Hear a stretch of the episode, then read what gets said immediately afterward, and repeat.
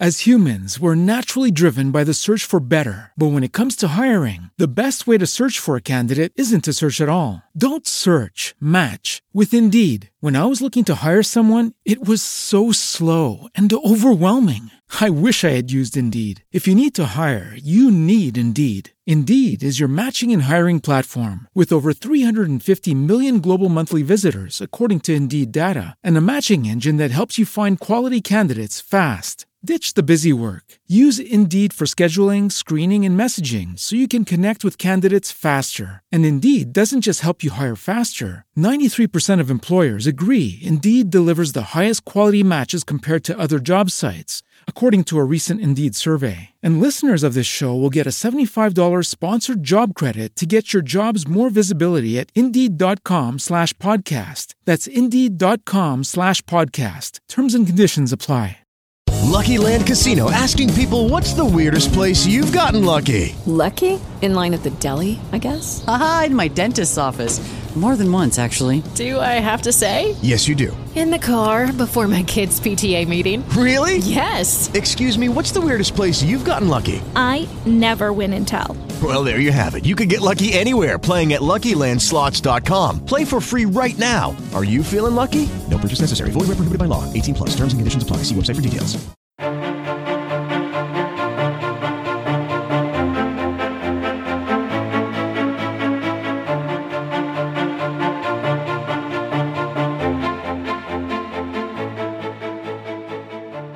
What's up, party people, and welcome to Countdown to Classic. This is a podcast that educates, informs, and gossips about the highly anticipated World of Warcraft. Whoa, whoa, whoa, what did I just say? Not highly anticipated, that's a typo. It's here, baby, holy shit. The currently available World of Warcraft Classic. I gotta change that type.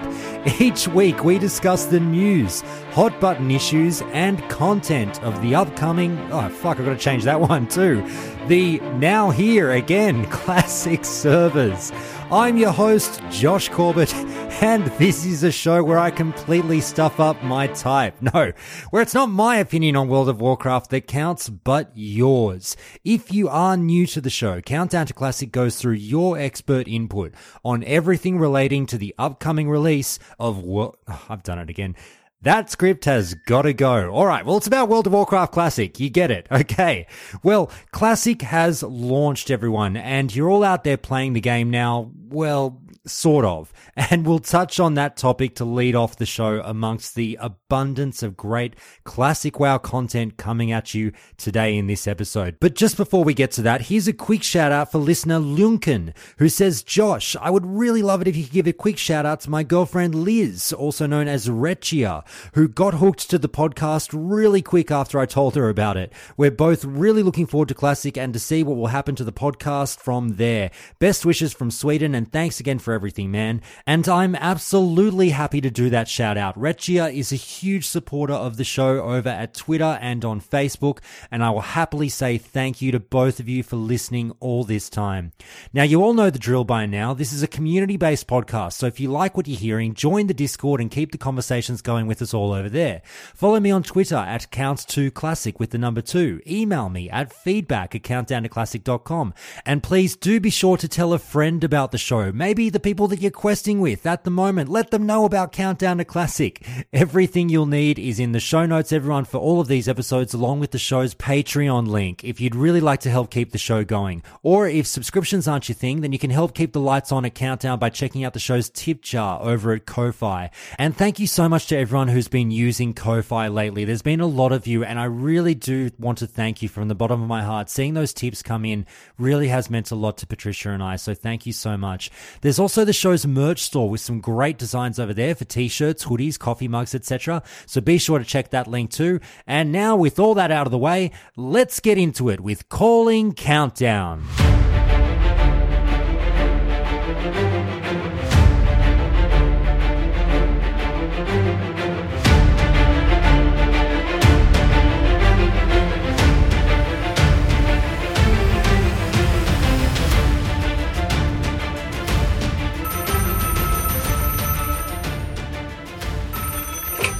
All right, it's time for another countdown to classic call, and I'm so happy to be joined for this special launch call. The game is out there. Some of you have played it, some of you haven't. It was a wild and wacky launch experience. We're only really two days away from launch now. And we've got three callers on the line who are going to give us a varying, um, you know, sort of uh, a variety of spices, if you will, about their launch of uh, launch experience. Now, guys, let's go down the line and introduce everyone one by one. Taladrill, welcome back, mate. Always a pleasure to have you. Always great to be here. Thanks, Josh. Jamie, uh, the GM of the North American Alliance Countdown Guild. How are you? I'm good. How are you? Very well, thank you. Great to have you here. And a first timer, Caboose42. How are you, mate? Oh, very good. Thank you to have me.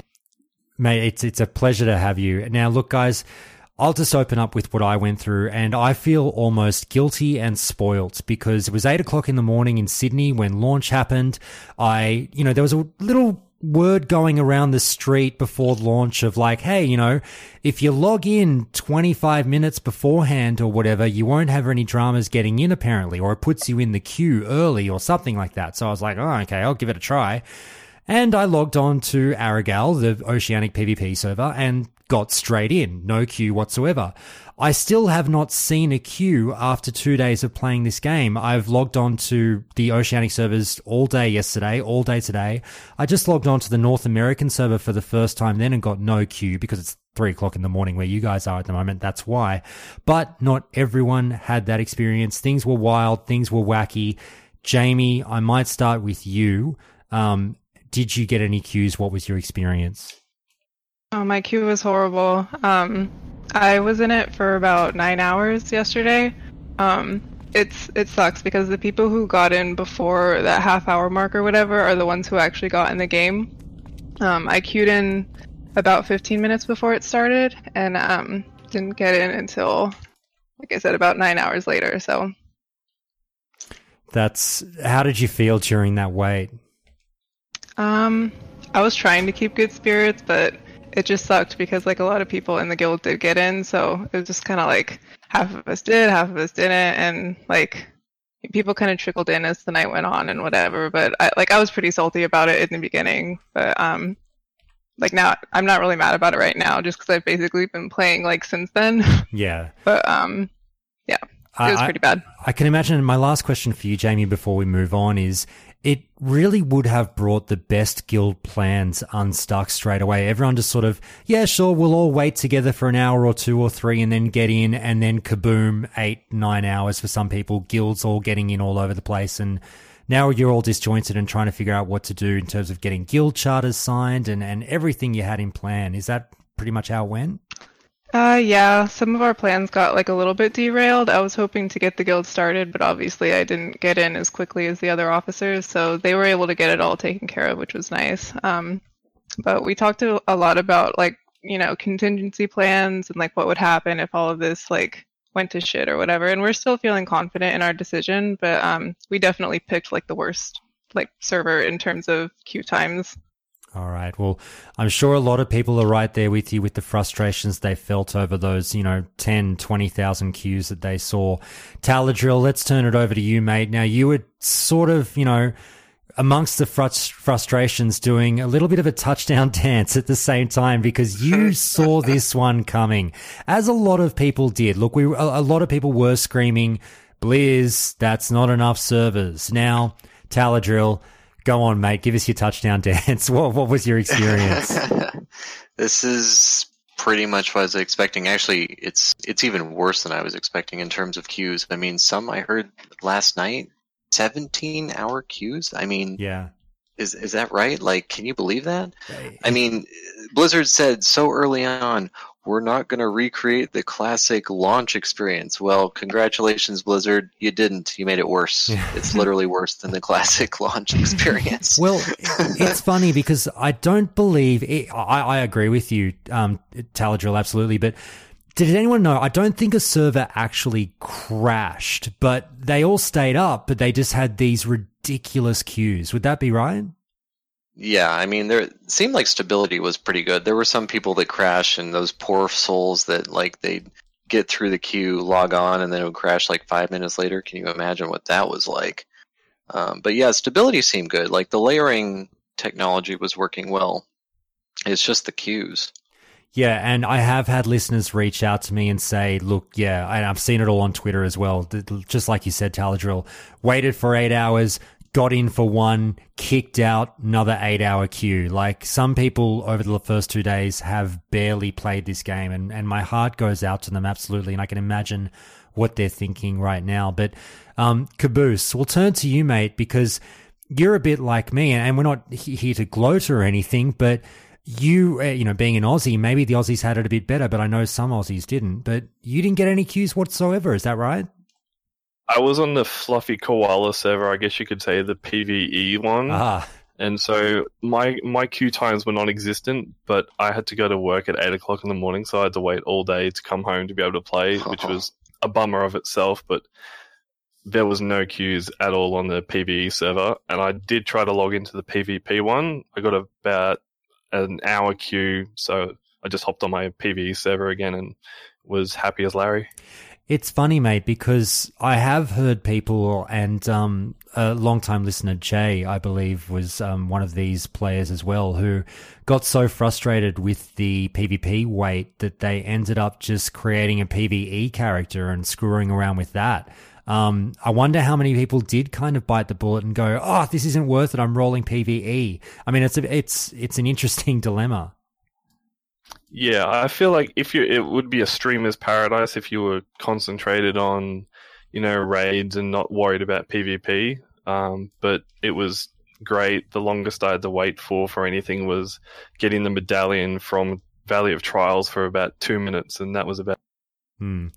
Taladrill, I'll bring I'll bring it back to you just to piggyback. Well, not piggyback to continue on with the point you raised. Now, a lot of people were saying, you know, particularly in Australia, I mean, the Australian server the last couple of days before launch was, as we're seeing that notation of like the server is full, everyone's saying, hey, there's one Australian PvP server. Like this is going to be bonkers on launch day. More people are going to come in. You've only got one. There's nowhere for anyone to turn, but there, create the new server now. Don't do the knee jerk thing where you create it in the middle of the day on launch day. And guess what happened? They created two new ones, one on launch day and one today, I think, which I, I, I struggle to see how they didn't see this coming. Now, I've been harping on about this, but Look, it's one of those things, and Taladrill will get you to take the ball and run with it, where I appreciate that they've got to be conservative. I know they need these things to fill up before they create new ones, but surely you've got some stats at hand that say, shit, we better just start one a bit early. What do you think, Taladrill? Yeah, I definitely agree with that. It was it was funny. I was seeing a lot of I'll just say Blizzard apologists that were saying, "Well, then just just roll on a on a low pop server." When the game launched, all but four servers were literally labeled full for America. So it's like, where are they going to go? Every server is full. So there was no avoiding queues even if you wanted to. And that Blizzard should have clued in and said, okay, uh, we, we need more servers just for more options for people who do want lower population options. Hmm. Jamie, I'll bring it back to you now. Um, have things somewhat stabilized with the guild? Is everyone getting in? Is everyone happy now? And have you heard any other horror stories from friends of yours, yours that maybe aren't in the guild or are in the guild of particularly bad or good experiences? Uh, we do have people that are obviously not happy with the fact that they can't play either today or yesterday. Um, we're kind of just stressing that this is, you know, the very beginning of what we're hoping is to be like a long-term option for us that like you know a year down the road the server is going to be very strong. Whereas all of these new servers that blizzard is spinning like there's no guarantee that it's not just going to be full of tourists that are leaving because they don't want to wait in queues you know? So um there are definitely people that are like being very negative about it but um we still are pretty confident that we made the right decision. You know that's an actually a really interesting point i haven't thought of is clearly the hardcore ones are going to be more likely to succeed with enjoying a higher pop realm because those were the first servers that came out because there were so few options. But at the same time, that might really bite us uh, hard because those are the people that are also not going to be the tourists. They're not going to leave. What the heck is Blizzard going to do when their queues remain for a long time? Mm-hmm. Yeah, and that's something that you know we're thinking as well. But I I think that the classic team overall has dealt with all of these issues really well. Eventually, I don't think that they get everything right out the door, and this is just one of those examples that like yeah, it was a shit show. It was launch. It was all expected, right? So I do still have faith that they'll like come up with some kind of solution to this problem of these like mega servers that have so many people that um you know whether they're tourists or not I, I still think that they're going to come up with some kind of option for us. Um, one of them that um, some of our guild members were discussing, I don't know if it was like a Reddit post or something, but they were saying that um, a good solution to these really big ones like Herod and Whitemane and Faerlina would be to add the option for people to um, like move on to like a separate locked realm for a few days um, and then not open it up to the general public until people, you know, um, can it like guarantee that they get their names and can move with their guild and all this stuff. Like the problem with them adding all of these guilds like very last minute is that like we have I think about 350 people in our Discord right now, and we can't move that many people. Like when you announce the realm like a few hours before you open it, right? So um, just the way that they've approached these new realms opening has just been very poor for um, like larger guilds like us that constitute like I think a pretty big population in these um I guess you'd call them like OG realms I, with the more hardcore players, like you said. I agree, Jamie. And, and guys, I guess I'll open this one up to the floor when I say this. Like, I'm not here to, to necessarily, you know, throw, you know, jump on the dog pile of Blizzard, but it is just, it takes me back a, a step back a little bit where I go, like, I really, I know it's so hard and, and to give credit to Blizzard, it's so hard to prepare for these things in terms of the launching of an online game. You know, this happens all the time when new MMOs launch. We're used to it, but something like this isn't the servers going down. Like we said, the servers were stable. They were great. Great job, Blizzard. We'll give you a pat on the back for that one. Your servers, if you got in, you're laughing. This thing is buttery smooth. It was great. Nothing crashed. However, just the simple side, like the admin side of it, the foresight of, of picking numbers, um, it does seem to be a thing for me where I'm like, I'm surprised that such a large company has dropped the ball on this one. And, and, and again, with, with all the, it just comes back to, you know, a lot of people do the thing where they say, oh, they've underestimated Classic yet again. And uh, maybe a bit of that, but it's also that I, I guess uh, maybe they just have these grand plans that really they thought all these people were going to quit later down the track and they didn't want to release the service because they're like, why are we opening servers for people that won't be there in a month? Anyone? I think they're looking at uh, current Blizz- Blizzard metrics, and they're not looking at what the metrics were when vanilla came out. And I mean, to a certain extent, that makes sense because they think it's the modern player base, and so their modern clientele. But they should have spent more time thinking about how vanilla actually rolled out and how the popularity of it was. It's not like people are that different. The game is popular and it's going to be well received.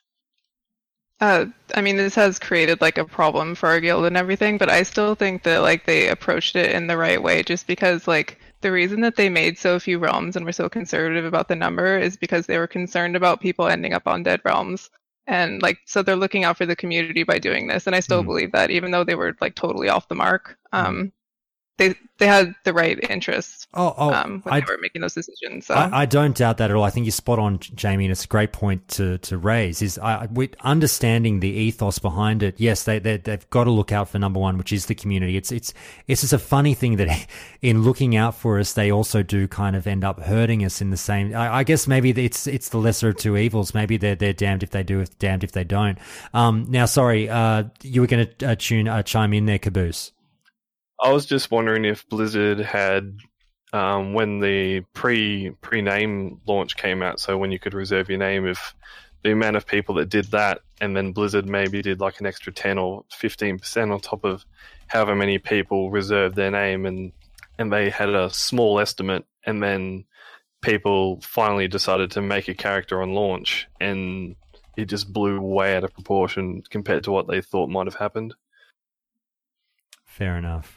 Now, I guess we should get a bit more into the positive side of things as well. Unless anyone has anything more on this point, Taladril, I'm not sure. I'll, I'll, throw it over to you first, Taladril, in case you do want to tie off on that point. But let's get to when you actually got in the game. Guys, did you have fun, Taladril? I did. Um, it, it was interesting because it seemed like, uh, from what I'd heard from beta people, that that they're like dynamic, however you would call it, respawning was was very fast and efficient. Uh, it seemed pretty slow to me. Like there was a lot of waiting for that initial push. Um, I would have liked to have seen that ramped up a little bit higher because there was just standing around waiting for stuff to respond for quite a while. Um, apart from that, I didn't get queues because I got in half hour early like others that succeeded. So it was pretty smooth, you know, so it was really fun to play. I um I can tell you guys that uh, you know same as I said you know once I got in the game and I didn't have to wait luckily but once I got in it was a blast to see. And yeah the, the dynamic respawns were quite interesting or you know whatever you might term it. Um it, it did work rather it's rather smoothly. I should just raise one last point, actually. Sorry, just before we get to this, I forgot this part, guys. Taladra, I just want to get you to clean up on this one because one listener, Crackerman, who's been on the show before, asked a question that actually I had as well, and you can probably explain it better. I thought Blizzard brought in layering to avoid the queue times on launch day. And that's kind of how it was sold to a certain degree. Now, more recently, we got, yes, you will get queue times, even though layering is going to be a thing. Why is it that we had to deal with both now? Um, I think Blizzard specified somewhere that they were going to have a max number no matter what. So that's pretty much it. So imagine that a normal realm without layers would be 5,000 people. And then maybe what they do is they have a hard cap of four layers. So say you have about 20,000 total people on the realm because they want to make sure that there's enough of that buffer for later, right? Um, but they don't want too many because then there is no buffer. It would just be insanity, like Whitemane or something, just allowing everybody on there would then uh, have no outlet for when they want to remove layering. So that's why they have that that cap, you know. Mm. So that's why you get both is when there's too many people even beyond the layers that you still get that effect. And they did say that there was a hard cap of the number of people that they were going to allow per server for that effect. All right. Now, sorry, I'll, I'll, thanks for that, Taladriel. Just wanted to sort of tie that one off. But now, um, guys, I'll let you know. Like, I, I've been running with a group for the last two days. I, I, haven't really streamed. It's funny. I said obviously in the last episode I was going to stream the shit out of Classic. Um, a funny thing happened where I have a leveling group on the Aussie server and two things. I number one, just everyone's in voice comms and just sort of chatting to each other and and I was sort of getting caught up in that. And then it kind of like I, I wasn't having as much fun um, just those first couple of days streaming the game as I thought I would. I, I, sort of I wanted to enjoy that moment a bit on my own. So if anyone's wondering, that's where I've been. I've just been kind of taking this in and, and ha- I've been having a lot of fun. And it was just the stream was a bit distracting for a second, so I will get back to it very soon, though. So don't worry about that. Probably just in the next couple of days, once I've I've run the Zerg through to you know level twenty or whatever. But um, Jamie, let's go to you now. Talk to me about some of the fun that you've been having. Have you you, you just got out of a Deadmines run as well? Isn't that right? Oh yeah, it's so fun. Um, I just basically, like I said, have not stopped playing since I started. Um, so I went from level one to sixteen or seventeen. I don't even know what level I am right now, but um, it's it's just so cool. Like finally being able to like play with all of the my guild members that I've been talking to for for months now, um, mm. and actually being able to experience the game with them. So I'm um, just looking forward to more of that. That's great. Already thanking people for like some clutch heals or anything like that. Some some saves. Oh, I'm I'm the clutch heals. very good, very good. All right, Caboose, how about you, mate? Have you been making friends, having fun? Um, having a great great time with the tiny bite-sized chunks I've been able to play so far till I get to the weekend. But one thing I'm sure you'd agree, Josh, that it is so awesome to be able to play this entire experience with a ping less than 100 and just buttery smooth. It's like I, it's like the best thing in the world, and for all Australians, I, I reckon. I must say, um, I really undersold the effect of the low ping, and and I am I'm literally playing my character on the North American server as we speak, just doing some mindless grinding that I don't have to concentrate on while um, we talk, but the low ping versus, you know, the 200. So I'm getting about 18 MS on the Aussie server at the worst of times and about 210 MS on the American server at the worst of times. And it really, it sounds like nothing, but it is a big difference. And it is a godsend, to be honest with you. And, and I'm enjoying the Aussie server. But, um, you know, it's not like 200 MS is game breaking, so it's perfectly fine. But yeah, I'm glad that the Aussies can enjoy that, mate. Now, Taladrill, I'll throw it over to you for this one because another funny thing, uh, obviously everyone's talking about how smooth and how uh, the experience is and how much fun they're having. I think another big part of that is it seems like the game has come a long way, even since, I mean, obviously since the beta, but even since the last stress test. Like, I'm not bumping into many bugs. I'm not bumping into anything that really makes me go, like, huh, what the fuck happened there? Have you had the same experience? Well, I can't answer that much because I wasn't on the beta. So, mm. yeah. from what, from any videos you saw or any word that you heard? I can't tell. One thing that I didn't realize was that the grass moved. I know that doesn't really mean anything, mm. but I thought that's really cool. I was like, oh, that's a nice little effect. So, uh, the the lighting is really pretty, and and the small little effects, and it doesn't really affect any of the uh, the actual gameplay of classic. So I, I've been appreciating that a lot. It's a great point, actually, Jamie. I'll ask you about because I've been playing with all those environment effects jacked up to max. And, you know, you've got all the extra grass and everything everywhere that moves, as Taladrill says, when you move through it. Um, and some people were saying before launch, like, oh, that's not my vanilla, that's not my classic or whatever. And I'm going to turn all that shit off and, and just play the game as it was. Have you been playing the game with the different graphics? Have you been enjoying them or what's your feeling on it? Um, I mean, like I haven't even messed with my graphic settings. I'm more just concerned about like the gameplay itself. So mm. that's never really been a point of too much interest to me. Although we did have some people in the guild talking about how pretty the water is now. So I think it's appreciated overall, like the, the small tweaks like Taladrill mentioned. Sure. Caboose, I'll, I'll ask you, I ran, I'm not sure if you're playing um, Horde or not, mate, but I ran through Mulgore today with my leveling group and, and shout out to Auntie who was with me. And Auntie made the comment that I noticed as well straight away, and we were talking about it. How beautiful um, Mulgore looks with this the vast grassy plains now, with those extra um, environment effects with the grass and everything. It just looks stunning. And, and as Auntie said, they took a beautiful zone and made it even better. So I really think the classic is leaping off the page and looking beautiful. Have you experienced that, Caboose? I've experienced the best shades of red ever in Durotar, so um, there's that. But I, I, love how they've given us a beautiful classic um, classic look, but at the same time, you can also put your graphic settings down to have that true true classic experience. Mm. Um, some friends of mine knew of someone that literally went out and bought an old CRT monitor just to experience it like it was 2005 again. um, just real quick, Taladrill, out of interest, uh, water detail, high or low? Do you like the old school or the new school? You know, the water, I'm a little bit I'm sort of on the fence on both sides. I think the new is really pretty, but there's something about the old that's really classic that it never was really that bad in the first place. So oh. yeah, it's a hard one for me. Hmm. Now I'll throw this one open to the floor. Uh, sorry, I'm I'm low uh, quality all the way. By the way, I, I, initially I do like the new one as well, but I've been playing with it on on the old school one, so I, I like that. But guys, have, have, any of you been keeping tabs of the speedrunners? I know that I've been keeping an eye on Alenia. She's doing really well, but um, I, I think that it was uh, she unfortunately she got booted from the game. She got disconnected and and got set back a little bit for uh, about an hour or two there. I think on launch day. But have you guys been keeping pace of uh, how the world race for world first is going? Going?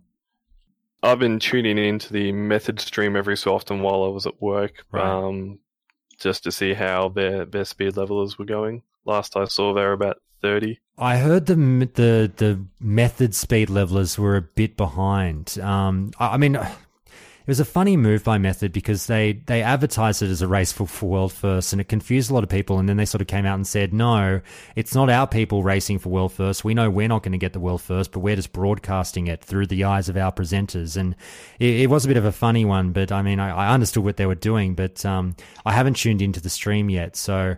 I'll have to uh, check that out at some point and see what they are putting together production wise. But um, I mean, the race is still on, and I'm sure by this time next week, I'll be able to tell you who it was. So I'm, I'm looking forward to that. I think everyone's around the mid 30s at the moment, the top flight levelers. So we'll see what happens from here. Now, in terms of uh, other world firsts, anyone um, sort of all claiming server first. Uh, I, anyone running through dungeons and and trying to race to a particular piece of content. Jamie, have you gotten any awesome gear already from your Deadmines run just then that you're happy about? Uh, they were all caster drops, but that's fine. Um, we're we're not like rushing or anything as a guild. Uh, we're just trying to take it, you know, to make sure that people don't get burned out or anything. I, have got to say, um, Taladriel, I'll, I'll, get you to piggyback off of this comment because I literally just about an hour ago got out of a uh, run through Wailing Caverns. Uh, we ran it twice back to back, and this lovely Aussie group, uh, my guild members, um, gave me so much shit and lovingly, of course, very tongue in cheek, and I loved every second of it. But I won every roll, and I was rolling on everything because I was a hunter. And I, you know, we've yeah, talked perfect. about, you know, we, we talked about the meme of everything's a hunter weapon or everything's a hunter item and blah, blah, blah. And, you know, I understand it. And I've had fun with you guys over the last 18 months talking about that. And then I actually did it for the first time and I felt so guilty, sort of, because I was winning all these rolls for all these items and it became a bit of a joke going, oh yeah, wow, Josh, the, uh, the old loot thief taking it again and um, it it just it was quite funny, sort of learning a new class and and understanding the stigmas behind a new class. But I got this awesome uh, back piece in Wailing Caverns, the one with six agility and and two stamina. Oh, yeah, I think. Nice oh, it's so nice. But um, yeah, Taladriel, any any cool moments for you? Uh it's been just chill. I've been I enjoyed um I had a good group of three or four people initially. We were pretty tight through the starting zone and I could have escaped it and, you know, got some like um uh discovery experience or something like that, but I was just enjoying just mm. sort of going through the quests even though they sucked hmm. and it was fun just to hang out with these people and we were just sort of chatting about stuff and they were saying how like even though we're standing here waiting for stuff to spawn it's been more fun than retail just because of all the talking hmm. learning about each other that kind of stuff. So that was that was pretty cool. Um, so yeah it's just good to get that social stuff back into it and uh, and, and enjoy that. Definitely. But i've been just taking it easy too easy. Well, look, Caboose, how about you? Um, did you level solo or with a party? I'm currently leveling solo at my own pace, so okay. but I'm talking with friends who are currently um, also playing. But yeah, I'm just at my own pace. Well, that's definitely something I'd love to ask you about because I mean I, have been doing it with a party, and and I've literally I haven't been solo for you know one minute except for now as I'm soloing through this interview with my brand new character as of an hour ago. Um, I've been in a party for the last two days, a five man party. And so for you, what was that launch madness like with everyone going for all the quest mobs and everything as a solo player?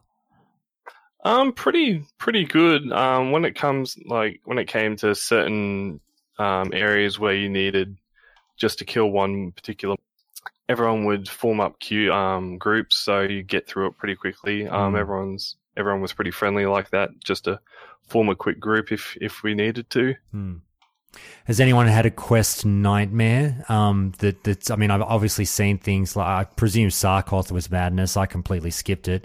Um, there was, there's been some things in Wailing Caverns on our way out to get the 99 year old port or whatever we saw that there was a huge amount of people trying to tag the spawn there. And it's kind of like my group has had the worst luck in, in terms of fighting people for tags. I think, um, you know, the Harpy, um, what is it, Serena Bloodfeather or whatever, we stood there for about 20 minutes trying to get tags and kept getting robbed and we were blowing up. Has anyone else had any dramas trying to get any quests done? Uh, yeah, I, I had a problem today. Tower of Althalaxx is just as horrible as I remember it. I died so many times there. It was really irritating. All right. Now, guys, um, we might caboose. You've you've you've got to head off soon. So, uh, guys, we might wind this one up there. Look, I didn't want this one to drag on too long. Thank you for taking the time out, obviously, from your busy classic experiences on day two of classic being out to do this for me. I really do appreciate it. Guys, unless there's anything else that anyone really needs to say, um, I'll, I'll say thank you one by one. Jamie, thanks so much for being here. Yeah, happy to be on the show again. Thanks. Taladriel, mate, thanks so much. And, and Nostradamus, you've done it again. Thank you. It's always a pleasure. Appreciate it. And Caboose42, mate, thanks so much for coming on for your first time. I appreciate it. Thanks for having me.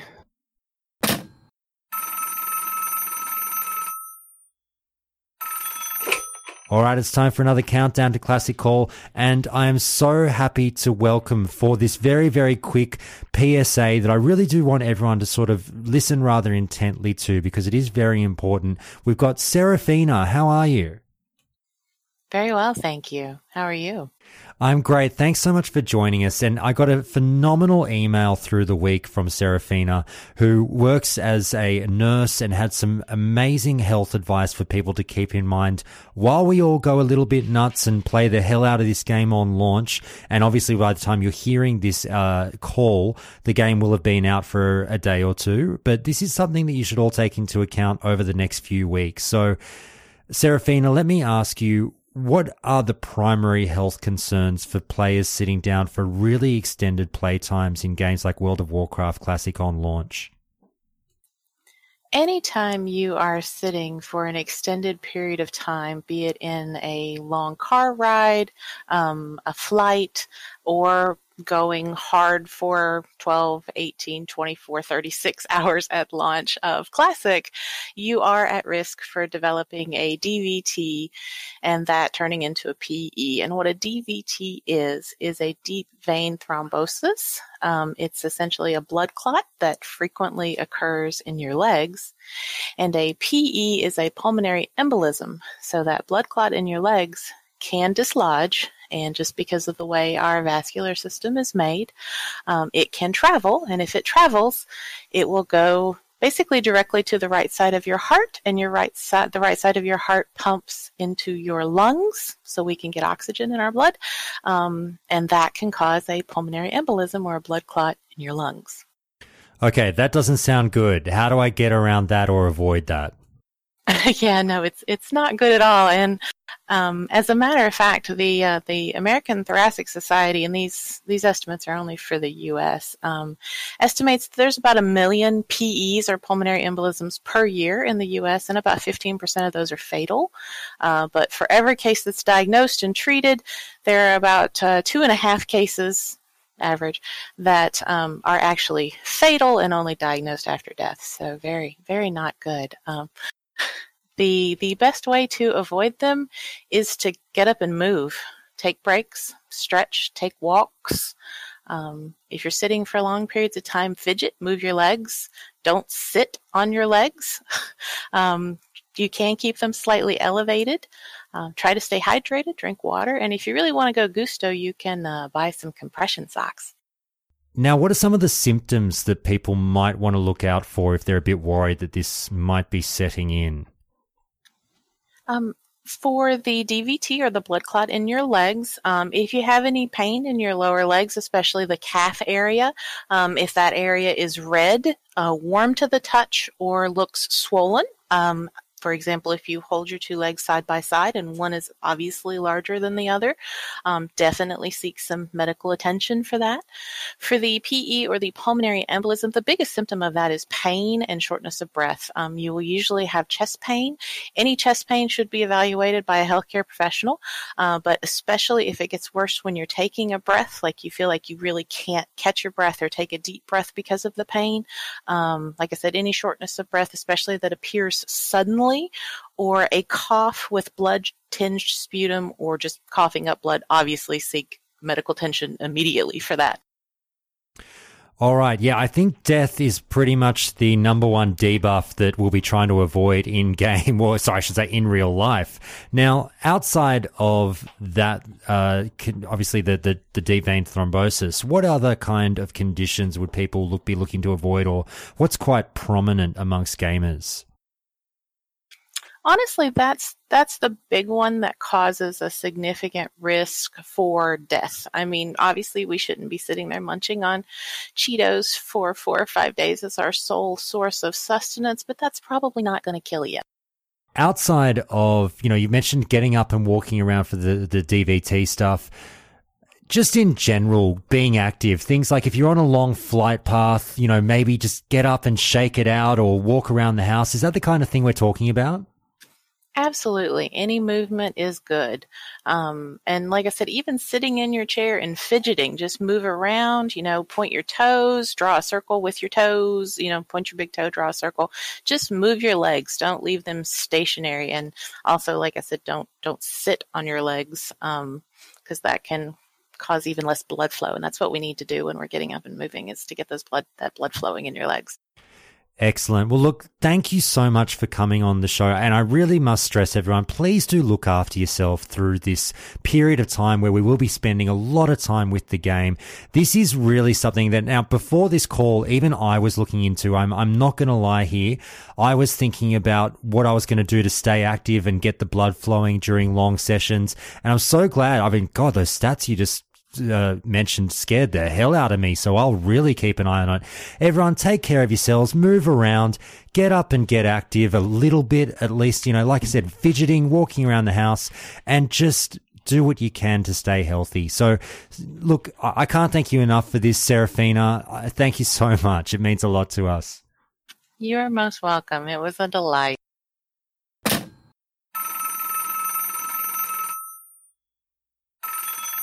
All right, it's time for another countdown to classic call, and this is one that is really, really, really going to be important for me coming into World of Warcraft Classic because, as a lot of you know, I am planning on playing a Shadow Priest as one of the two characters that I'll be rocking and rolling with in game.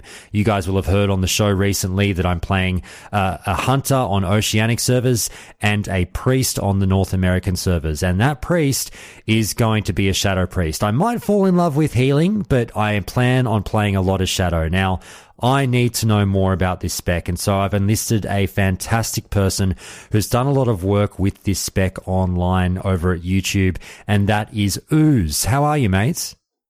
I'm good, man, and I'm happy to hear that you've decided to integrate your shadow.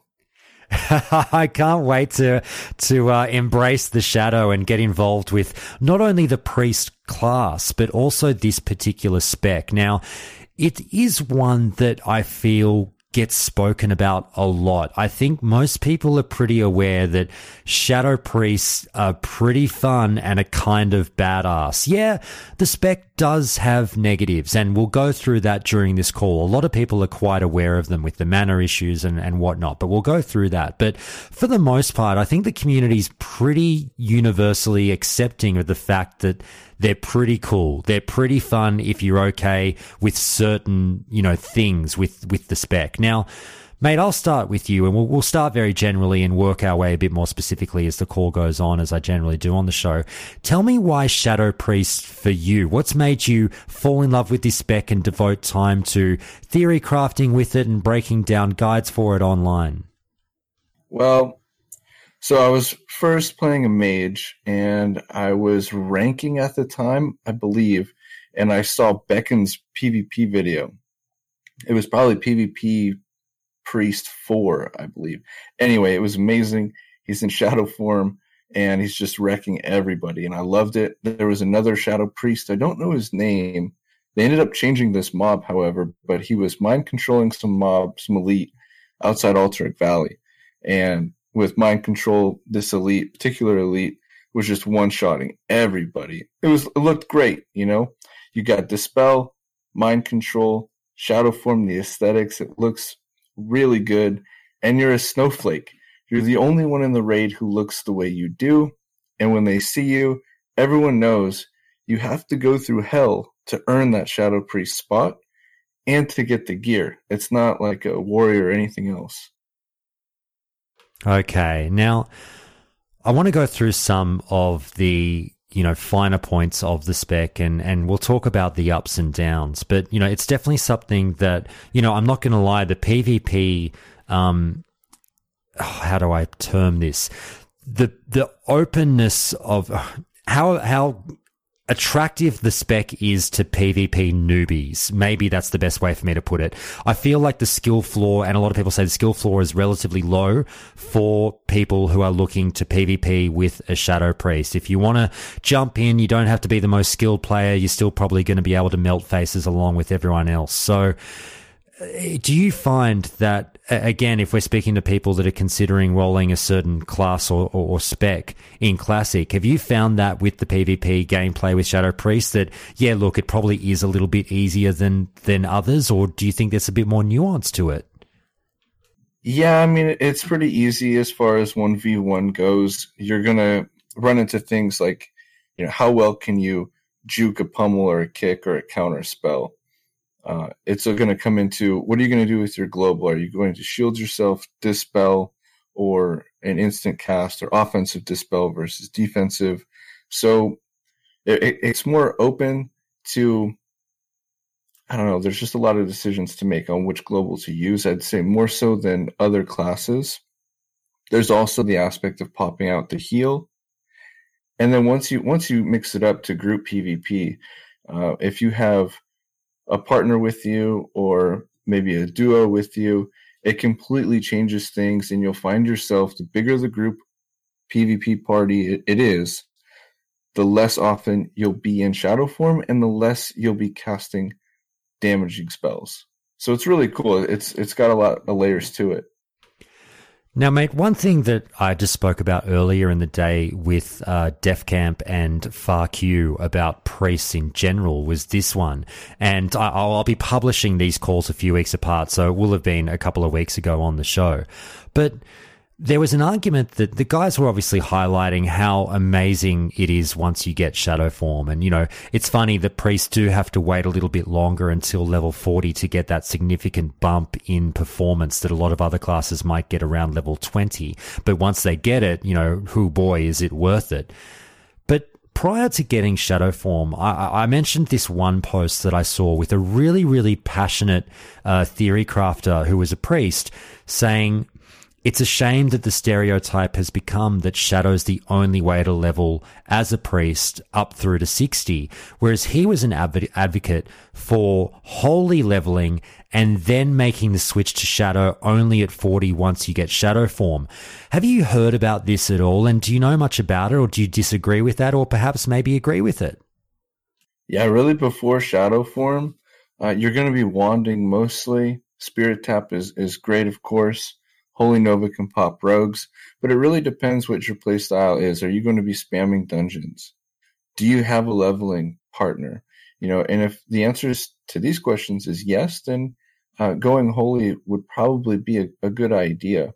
Really, going shadow just off the bat is really more for the solo player.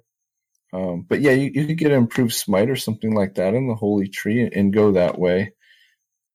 I, I think it was an argument that the combination of holy fire plus that, um, you know, buff that you get to smite along the way does, you know, reasonable damage to the point that it was slightly eclipsing Shadow in the 20s and 30s. But look, I, I don't know enough about it to really comment any further. I just, I, I really was captured by the passion of this person and, and how much they were shouting about it. They might be wrong. I don't know, but I've just, I've, it's made me consider it because we hear about smite priests as well. And, um, in raiding and whatnot as well, some people like try the smite priest. Maybe there's a bit of action there outside of Shadow, but let's talk about raiding real quick. And, you know, like you say, if you are that one person who generally most guilds will will take one shadow priest. You know, a lot of guilds will take zero, but um, you know, there's not many that'll take two. But if you are one of those people who becomes the shadow priest of your raiding guild, like luckily enough, I, have been given the all clear by the guild that I'm with. Um, Tell us about how fun it is to play Shadow in a raid, you know, with the rotation that you get, but also how hard is it to manage mana? Are you kind of doomed without those pots and runes? You are absolutely doomed without pots and runes. But you know, congratulations on landing that shadow spot. It's uh, it does feel good, and it's a big responsibility. You have to have 100% attendance. You have to have your full consumables. You know, you don't want resentment from the mages or the warlocks or anybody else really. Um, and but yeah, mana is an issue. It really is. I made a video about you know should you spec with mental agility. I say no and that's because you're really not going to be using instant casts on boss fights, particularly. You'll do rank one Shadow Word Pain four times, and then Mind Blast. Then you Mind Flay until Mind Blast comes off cooldown, and it's just back to Mind Flay. So you're really not going to be using Shadow Word Pain it gets bumped off, there are more important debuffs to uh, to use. But yes, still demonic runes, dark runes, and major mana potions. Well, I'm glad you raised that because that's the one thing that I absolutely accept that Shadow Word Pain is not probably going to make the cut for most guilds on that debuff list. You know, we're sitting there with only 16 slots available and people say there's far more important things to put on there. But the thing that really confuses me, mate, is we often hear talk of, oh, Shadow Word Pain. It's one of the most powerful dots in the game. It's an amazing spell. And then, you know, a casual like me goes, why is one of the best dots in the game not one of the 16 debuffs that we pop on a boss? Can you explain a bit more about that one? Yeah, there's just so many other ones, you know, whether it's Rolling Ignites or Annihilator, uh, Nightfall, or even if you have a Warlock and that Warlock is your top damage Warlock, he puts Corruption up, he's going to get Nightfall procs off that and he can get instant Shadow Bolts. So the benefits of the raid uh, is, is more important than your Shadow Word Pain. Got it. But outside of raids, are you very much so of the mind that yes, Shadow Word Pain is an absolute force to be reckoned with? Oh yeah, I love it. Once you get geared, your first application uh, should be ticking for over 300. Once you sort of reach that tipping point, you're a god as a shadow priest. It's kind of like the golden rule. It takes about 550 spell power to reach that mark. Okay. Now, mate, I'm, I'm glad you said that stuff about raiding. And, you know, because one of my big priorities was picking a class that basically, or a spec, that keeps me engaged in a nice fun rotation and at least mildly keeps my mind ticking over during a raid. I don't want to go into autopilot mode. I don't want to be bored as I'm raiding, just going, all right, press number one, then press number two, move over here, press number one, then press number two. Now, I know that there's not much more to the Shadow Priest uh, rotation, but you know, at least there's, it sounds like there's a little bit of fun. And as you say, you have to be pretty switched on while it's all happening and, you know, maybe weaving in those pots and everything when you're about to go out of mana. But do you find that rotation is still fun for you after all this time? You know, I do. And what else makes it cool about playing the priest is, you know, there's certain boss mechanics, whether it's Broodlord or Firemaw or Nefarian or something where you could be the priest who puts shield on the tank at the right time. You know, you could you could prioritize dispelling still as a shadow priest to sort of free up your other healers from doing what they need to do, which is cast heals. So there's a lot of a lot of flexibility with the shadow priest and a lot of room, you know, to, to really be important to your guild. Again, you have 100% raid attendance, so if you can also lock in some of those mechanics for your raid, then you'll be extremely valuable. And you know, if some healers do die, you just pop out a shadow form and you can save the day. Now, mate, I, I, really must say I'm so glad I got you for this because you're answering all the questions that I've been dying to ask or too afraid to ask people. I know everyone's very helpful, but I just haven't got around to asking. But it's great to be able to do this on a call. Now, I'm, I do apologize if any of these questions are silly, but I'll hit you now with you've just talked about the fact that yes, you can you can also use that utility role as a shadow priest. Don't feel bound to damage spells. You've got the the, the dispels and whatnot in raids as well, and and shields and everything, and that's great. My question is, let's say, okay, I'm a young shadow priest. I've gone through a, a dungeon, an MC or two for the first time. I've had a great time. I go, yep, that's cool and everything. But I sort of also say, you know, guys, I do want to try out raid healing. I've never done it before. Now, let's hypothetically say I'm also a very broke shadow priest. I've heard that it is not optimal, but viable to heal MC and potentially BWL as a shadow priest. Do you buy into that or not so much? Thank you. You know, I do like I do like these questions. This is fun. um, but you know, as far as as healing as shadow spec in raids, if it's on farm, then yeah, you can do it. You probably wouldn't want to go into progression as shadow and try to heal because keep in mind you're also la- dead last priority on healing gear since it's now your off spec. So your your healing gear that you're coming into these raids with is probably not going to be much better than pre-BiS.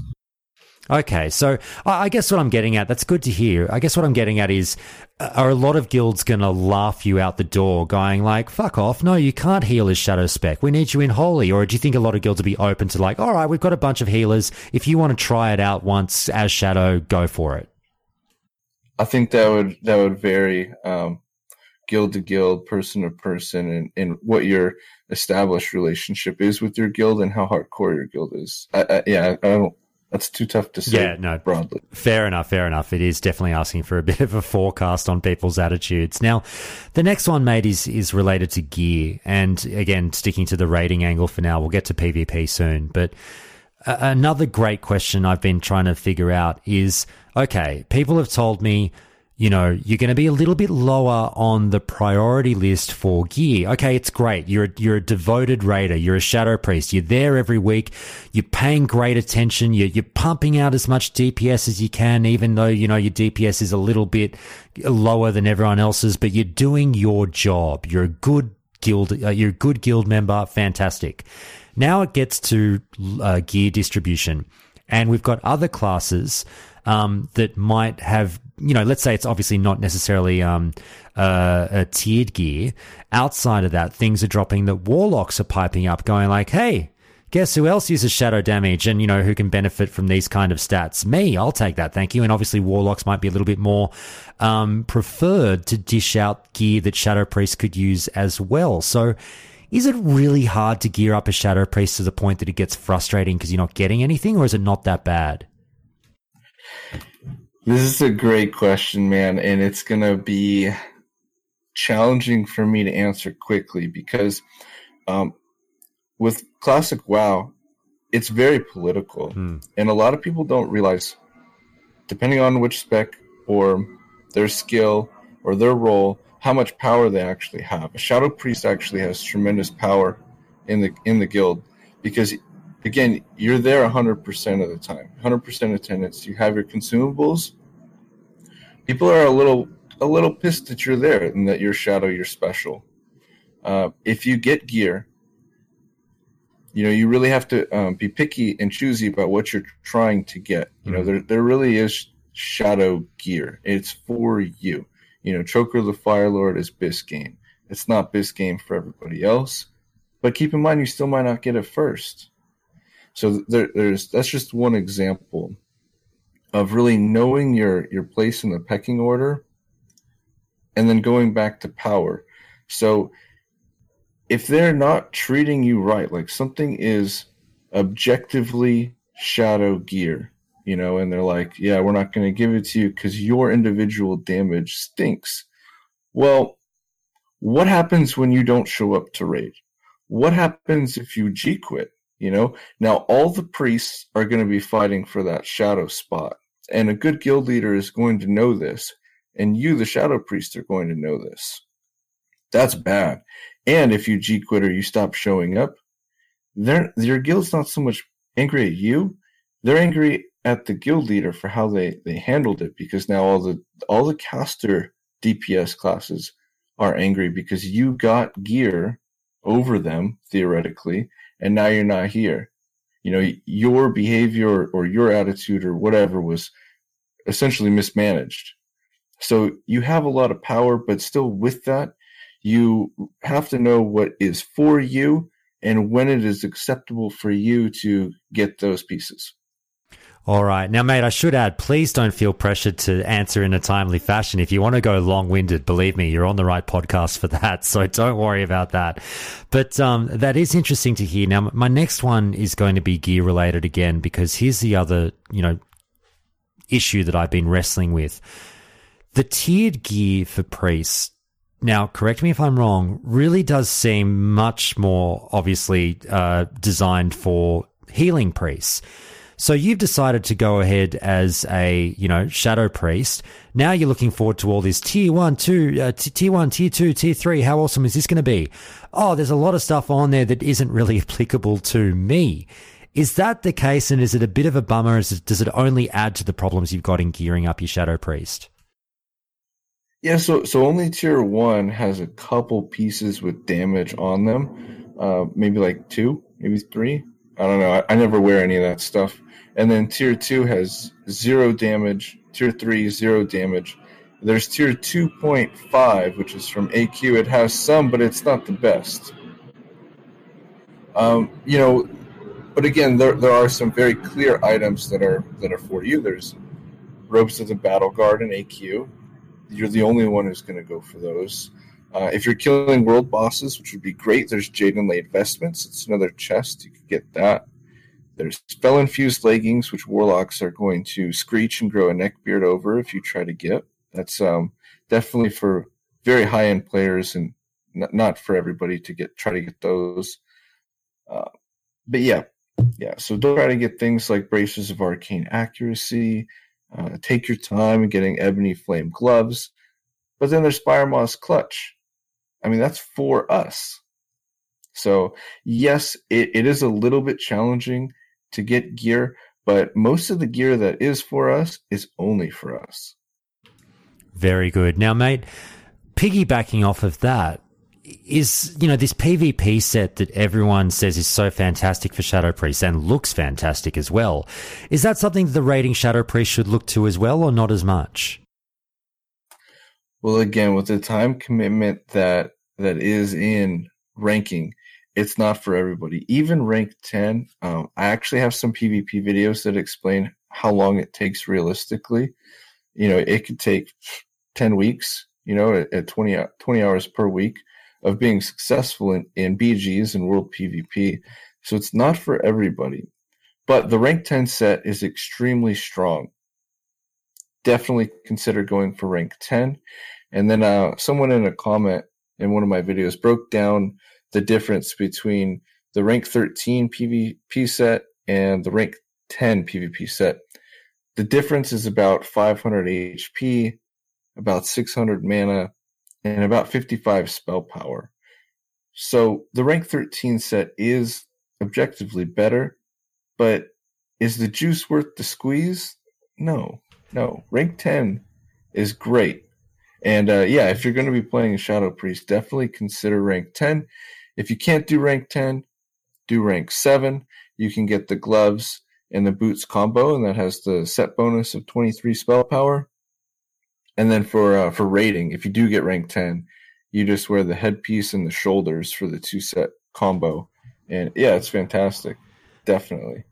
I love it, and I can't help but think of the girl next door when you ask, "Is the juice is the juice worth the squeeze?" For sure, but mate, um, it, let's move into that PvP uh, talk now as we bring up the gear. Now, we've talked about the low skill floor, but one thing that kind of gave me the shits in the Alterac Valley test weekend on the beta, which I hadn't had any experience with, I'd sort of heard about it, but I paid no mind to it until you actually experienced it, was the mana issues with the Shadow Priest in terms of, you know, I'd die, I'd res, I'd buff up, I'd have to drink straight away because I just lost half my mana to buffing up. Then I'd run out, I'd fight one person and have to drink. I'd fight one person and have to drink. These are obviously the trials and tribulations of being the Shadow Priest in a battleground. Is there any way to manage my mana better that I won't be doing that all the time? That's a good question. Uh, yeah, so I don't, I don't buff. Whether it's raids or PvP, man, I don't do it. Let someone else do it. I'll buy candles. I'll give that guy my candles. He can buff. But in PvP, you know, unless it's a pre-made, I'm not buffing. If we're just pugging, uh, I'm not doing it. It's too much mana. It's too little health. I have Vampiric Embrace anyway. You know, no, I don't. I don't need to do that.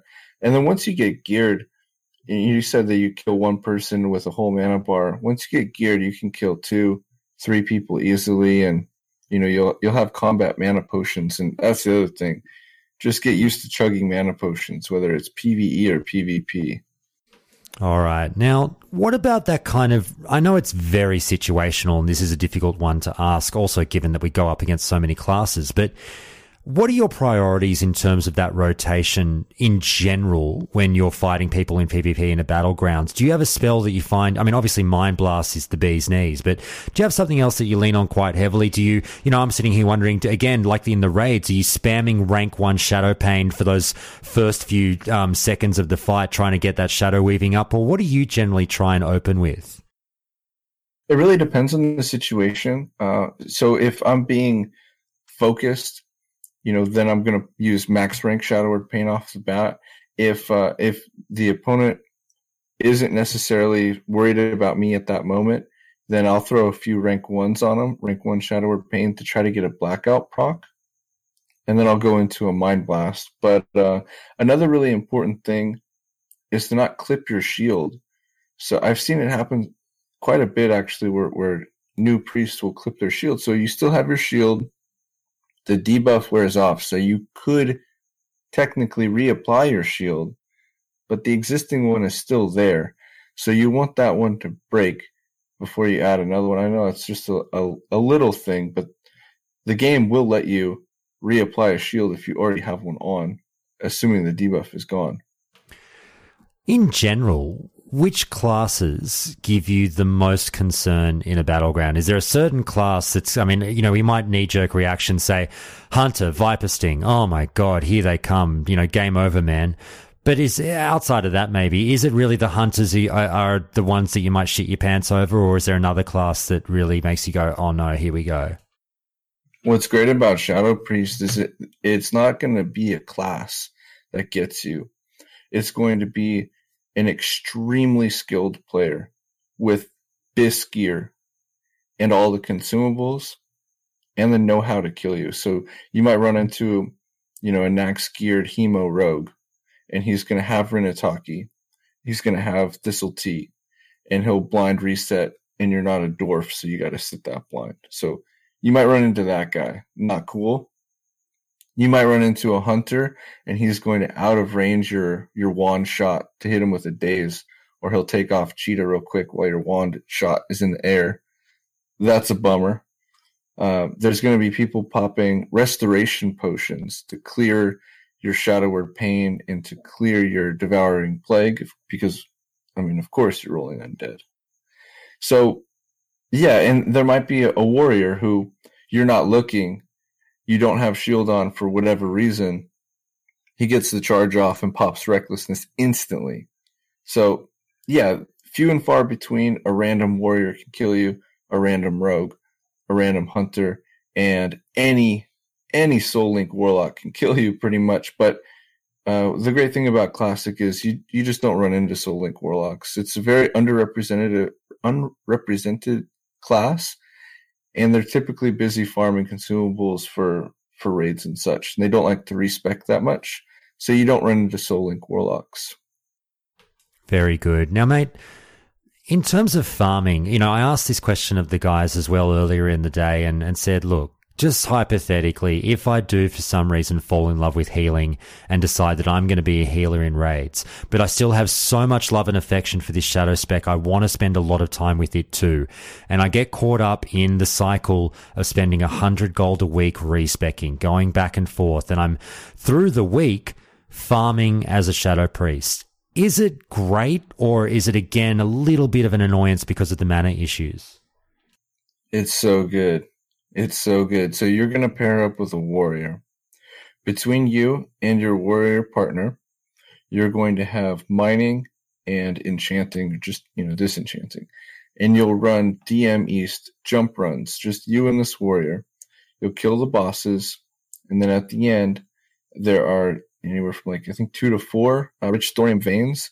So you're just going to sp- spam that. So as soon as you run out of DM East, you know, you mine the nodes, you run out, you run back in the entrance. So DM East Farm is not going to be uh, ruined, let's say, by the the logout reset instance script thing that's not working in Classic but was working in private servers. Very good.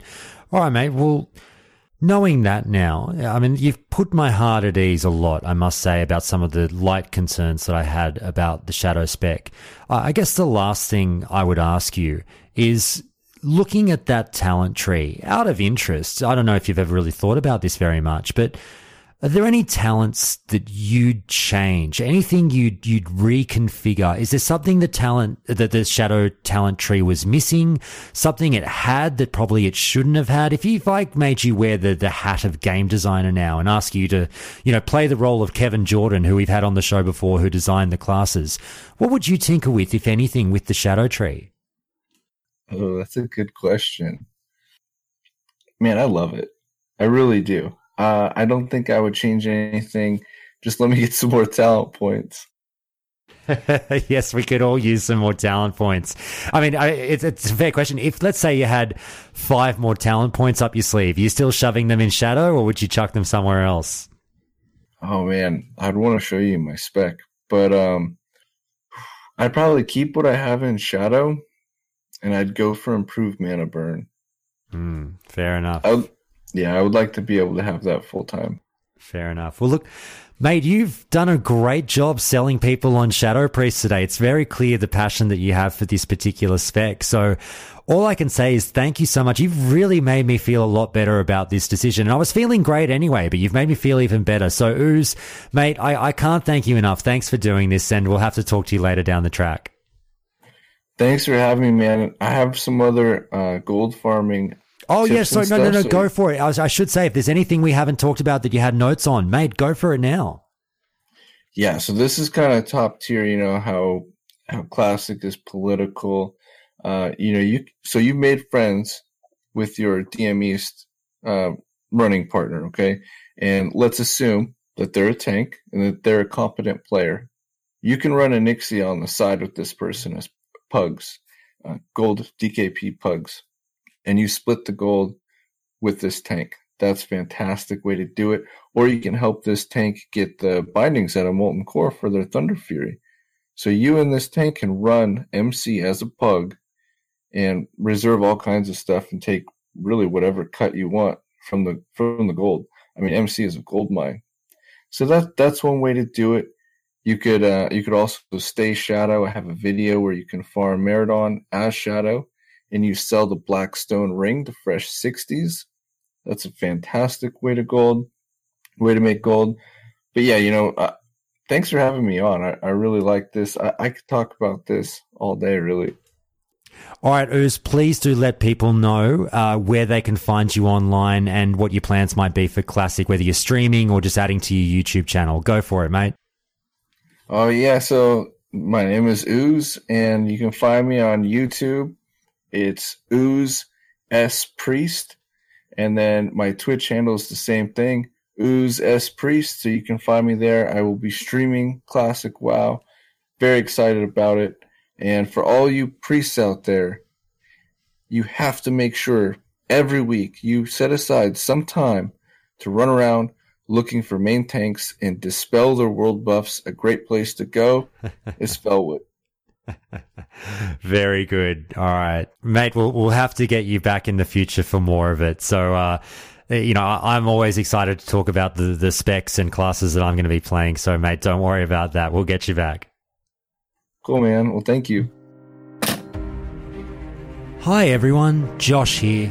I just want to take a quick moment to remind you that while Countdown to Classic will always be a podcast you can get for free if you do happen to really enjoy the show. And find yourself always coming back for more, then please do check out the show's Patreon page to see how you can help keep the lights on at Countdown to Classic and even vote on show content as the show continues to bring you more and more classic WoW goodness. Alternatively, if monthly subscriptions aren't your thing, you can always visit the show's tip jar over at Ko-Fi with that link being in the show notes and on the website too. Now, let's get back to the show.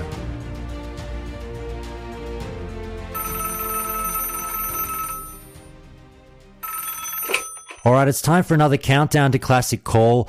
And we've got a call here that I've been dying to do for some time now because, guys, it's been quite a while. You remember about a year ago on the show, I got Kef Tank in here and we talked at length about breaking down the stigma behind meme specs in the game. And we covered a bunch of the meme specs in that call, but there's one class in particular that I feel does get a bit more flack than others in World of Warcraft Classic, and that is the Paladin class. And they've got two specs there that really do seem to be the butt of a few jokes, and that's obviously Retribution and Protection that I'm talking about. Now, there are players out there, however, that continually fight against these stereotypes and try to do work to prove that playing those specs is no laughing matter and that absolutely if you are going hard, you can have the respect of your guild and you can produce the kind of output that would make you happy as a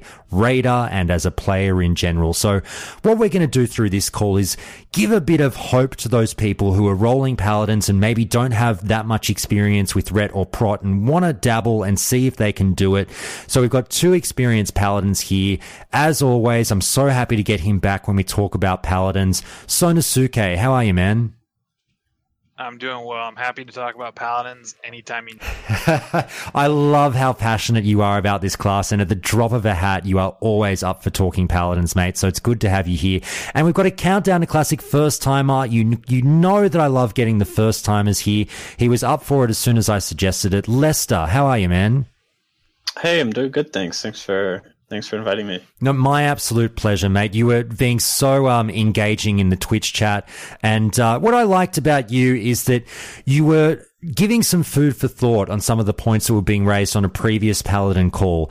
And, you know, without being disrespectful, uh, you know, you, you, you know, the paladins are sort of one of those classes that there is a bit of argy bargy between paladins and at times in terms of the theory crafting and everything. And people might disagree and whatnot. But I think at the end of the day, everyone's trying to build together a meta that obviously helps the class in general. And so everyone is, is trying to do their thing to make people understand that paladins are a force to be reckoned with. So, I think it's going to be good to break down these stigmas now and, and let's get right into it, guys. I want to start, and this is a raiding call. We're talking about what you do as a raider, as a paladin in these specs to get the most out of your class. So let's start with the uh, protection tree because that's the one that you were talking about a lot.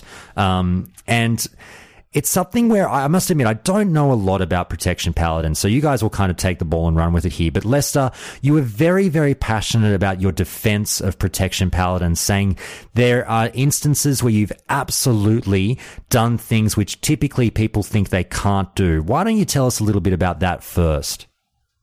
Just like about the some of the things that I have done as a protection paladin. Well, yeah, you were talking about some specific instances in you know Molten Core in BWL where that AOE okay. ability yeah, yeah. absolutely can so, have you doing stuff. Yeah. Go- so there's a there's kind of a I don't want to say short, but there is a list of fights and pulls and even certain boss fights where I would argue that paladins do bring some kind of either utility edge or threat edge. Um, as I said earlier, most of the AoE packs in the game, just to list a few, the imps in Molten Core, the dogs in Molten Core, the su- entirety of the suppression room whelps. Um, there's about three or four places in AQ40, including the boss fight Fankriss itself. And um, again, there's about maybe three to five places in Naxx you could argue. Um, and we have proven that paladins do higher TPS and as long as you can survive, uh, you'll you'll hold bombs quite a bit better than warriors. There is the argument that warriors have more survivability, which is true, but as long as you can stay alive, uh, you can produce quite a bit more threat.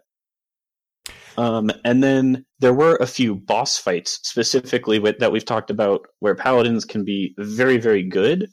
Um, one of them that not many people think about is Golemagg, so for Golemagg, as he stacks the fire debuff on the tank, uh, the Paladin bubble will get rid of this and uh, reset your stacks back down to zero. So as long as you can hold normal threat, uh, there shouldn't be any need for a tank swap because usually in slower kills, say the tank gets up to like the 30 stack range, you want to try to do a tank swap. Um, but with a paladin, all you have to do is a bubble cancel macro, and it'll instantly drop your stacks and regain threat. And the other boss that immediately comes to mind, that's probably one of the only bosses in the game where I would say I would rather have a paladin than a warrior, is a boss in Naxxramas, is Noth, the Plaguebringer. Uh, he does a teleport, and of course, warriors don't really have any kind of instant uh, ranged threat ability because it is a full raid wipe, and they also get slowed so unless you have somebody spam cleansing the tank, which is very common, but uh, if you don't have that instant cleanse and you get unlucky with the teleport, the boss can be quite far away from you. So right after a teleport, usually you'll have a paladin exorcism, and uh, the boss most of the time will snap right to you because it is a it's about I don't know how much six seven hundred instant holy damage from from range. So I'd say those are those are a few good spots where I would argue paladins have a lot much higher usability. And I don't know, some people uh, some people have told me that you can't tank like if you try to tank Noth, you'll just get two shot, or if you try to tank any boss in the game, you'll just die. But I do respectfully disagree, and I say it's completely possible because I've I've seen it multiple times, and as much as you can say, oh, it's on private servers, I'm quite confident that it'll also work on live. Mate, that that's a really good point that you raised to, to bring up those examples of times where paladins might. Uh, uh, sorry, Sonosuke, uh, Sonosuke, did you want to jump in there? Uh, not positively. So. Oh, that's right. We'll get to you in a second, mate. That's right. And, and that's why I had you on this call because I think there is going to be a bit of um, healthy disagreement here and, and, a bit of a back and forth, which I myself am dying to hear between the two of you. Um, now, one thing I was going to say there is that in hearing you speak about that, Lester, you know, it's great to hear examples where people could use a paladin where they may not have thought they could. But is it fair to say that you might still accept that the paladin is not the uh, tank that can do everything in the game. That's not your argument. We're not the be all end all, but there are still certain fights we're probably not great for, but there are a lot more that we're good for than people think. Is that a fair summary? Yes, absolutely. And this is something that I say quite a lot. I completely understand that in mitigation, threat, cooldowns, all that kind of stuff. No taunt. It's it is hard. It is less good than other tanking classes. This is not something I can deny.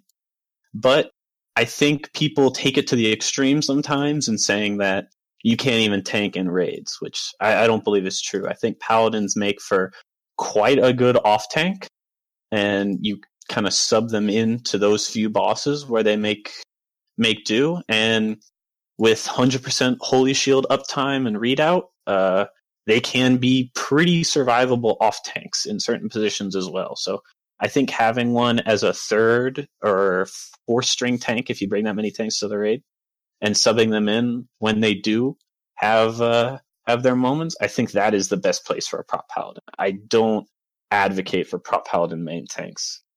Okay, Sonosuke, in hearing that, I'll turn to you now and say that on our last call a little while ago on the show, you were quite passionate about telling people, you know, if they were new to the game, uh, you know, or new to vanilla or classic, um, to be very wary of prot paladin gameplay. Um, and you sounded like, you know, you've tried it before, you, you're not happy with it, you are a bit pessimistic about what that, that spec can do. So is there anything that you've just heard there from Lester that does does sort of give you a pause or, or something that you'd like to, to query him about or go back and forth on? Nothing that gives me a pause. I'm I still think the way I think. The question I would have for Lester is, did you have Thunder Fury? Because I rated with Justine a lot, and he did have Thunder Fury, and that's seemed to be like a an absolute necessity to have. Uh, sorry, an absolute necessity to have any hope of being able to tank and Naxx. Uh, was that something you had? You're a clever man because I did actually manage to get Thunder Fury through um, pugs on be- between Darrowshire and Light's Hope servers, but I have done I had done tanking pre again as an off tank in certain positions, and in like full almost full bis, I would often swap off my Thunder Fury uh, in twenty mens just to see, and uh, yes, you do lose a good chunk of threat. That's that's very true, but again, I would still argue that it's very doable. Okay, I'll jump in at this point because obviously that's a bit of a game changer. But as you say, it's still doable without Thunder Fury. But I guess I my my query is how big of a difference is is it? Because Thunder Fury, even in in to to a noob like me, it's a game changer. It's yes, it is. I would say about a 20%, if not 25, 30% threat increase for paladins on private servers, at least with double procs. So Sonosuke, in hearing that Thunder wheel, uh, Thunder Fury was being wielded, does that now make a lot more sense to you? And you'd be like, oh yeah, well if a prot paladin's got Thunder Fury, I mean, there's a lot more that changes. It gives you more viability to be able to tank, but then you have to say what guild's going to be giving a Thunder Fury to a paladin over a warrior or even a rogue, and so that's the issue that they're still that still is. Something uh, something people think about less, but uh, Thunder Fury also gives arguably the best mitigation debuff in the entire game with its attack speed slow, which is something paladins do need sometimes if their gear is under if they are under geared for the raid progression. So that's another thing to think about. If you don't have a Thunder Fury in your guild, um, bosses do hit. I mean, now in, in saying that, um, Les- Lester, is it fair to say that yes, you know, every prot paladin will be having dreams of Thunder Fury, but do you have? I'm not sure if you've organized this in, va- in advance with your guild, but do you have, um, you know, something set up where you think you'll actually get Thunder Fury? Is it all organized, or are you realizing that yes, um, you might have to wait a while? Um, in my guild, we'd have the first two Guild Thunder Furies planned out to the main tank and the secondary tank. Um, how I got my Thunder Fury on Light's Hope is completely through pugging. I pugged Molten Core for about a year and a half, and just out of coincidence, one week my tank, uh, my main tank of the guild at the time missed, and I picked up the binding since I was running the pug, and then just through progression, I got the second one. But I do plan on doing pugs again and attempting to get Thunder Fury uh, for myself on Classic, but I'll do that on my own time outside of the guild. Yep, fair enough. Well, look, guys, let's get into um, you know some of the still focusing on prot. Um, is there anything that people are going to have to do? And, and, obviously the answer is yes, but how far will people have to go in terms of consumables, um, and, you know, um, any little extra mechanics that you might advise? So gameplay and consumables, what can people do to get the most out of their Prot Paladin? Sonosuke, um, is there anything that you, I'm sorry, you might not have as much experience with Prot Paladin, I'm not too sure, but anything you can think of? Uh, yeah, mandatory flasking and the downside is sometimes if depending on how your guild healers are, you may have to Titan's Flask, which I'm not sure how much that impacts the TPS for the Paladin. Lester can tell you that. But you have to have a flask on. It's no, you just have to. So that's a very key thing. Okay, Lester, how about you? Anything you'd, you'd probably advocate for the flasks, obviously, but anything on top of that? Um, I think uh, Something I actually I, I kind of differ on um, from most people is during normal progression. I don't think you need stam consumables unless you're a tank. So like those um, elixir fortitudes or stamina food buffs. Um, I think getting that along with just a few extra stam buffs like the imp, it can push your health upwards up like a thousand in bonus health. So I think that stuff is also really important. Uh, all that stuff, all that little stuff stacked up, it's almost like another flask on. All right, fair enough. Now, guys, let's move over now to retribution. And this is, you know, it's pretty fair to say, um, probably considered, and, I, I don't mean to be mean when I say this, I say this tongue in cheek, but it is considered, you know, the ugly stepchild of vanilla specs. I think that's fair to say. It gets the most shit, um, easily. So talk to us now about what, and Sonosuke, I'll start with you. Talk to us about what Ret Paladins can start to do in a raid to just break down people's preconceptions of what the class can do. Now, I understand that, you know, if you just rock up to a raid with no consumables and you do your rotation as, as well as you possibly can, you are going to be bitterly disappointed. Where can they start to try to change people's minds?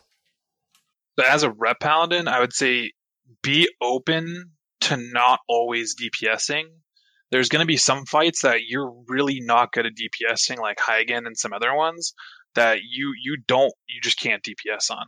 So you need to be open to healing as a DPS spec, but all and then also again swinging your nightfall, helping out the the team in that way.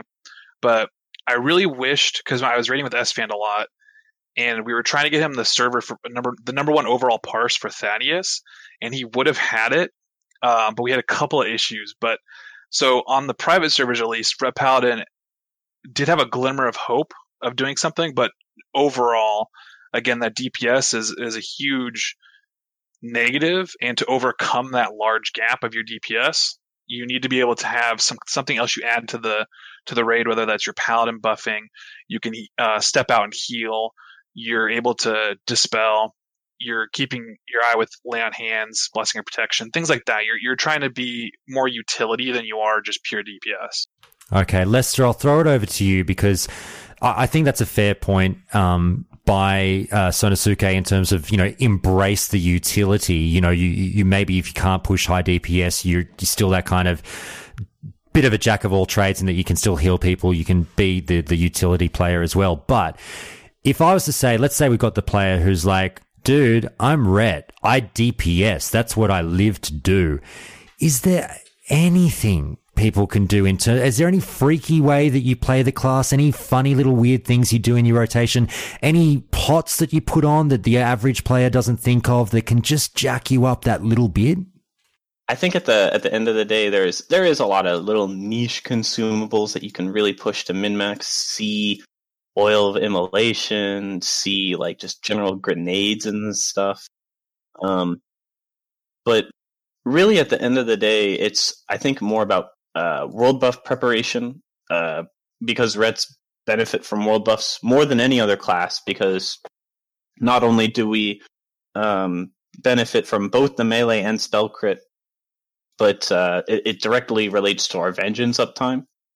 So I think if you're really looking to be the number one guy, you have to always show up with whatever buffs are available that phase.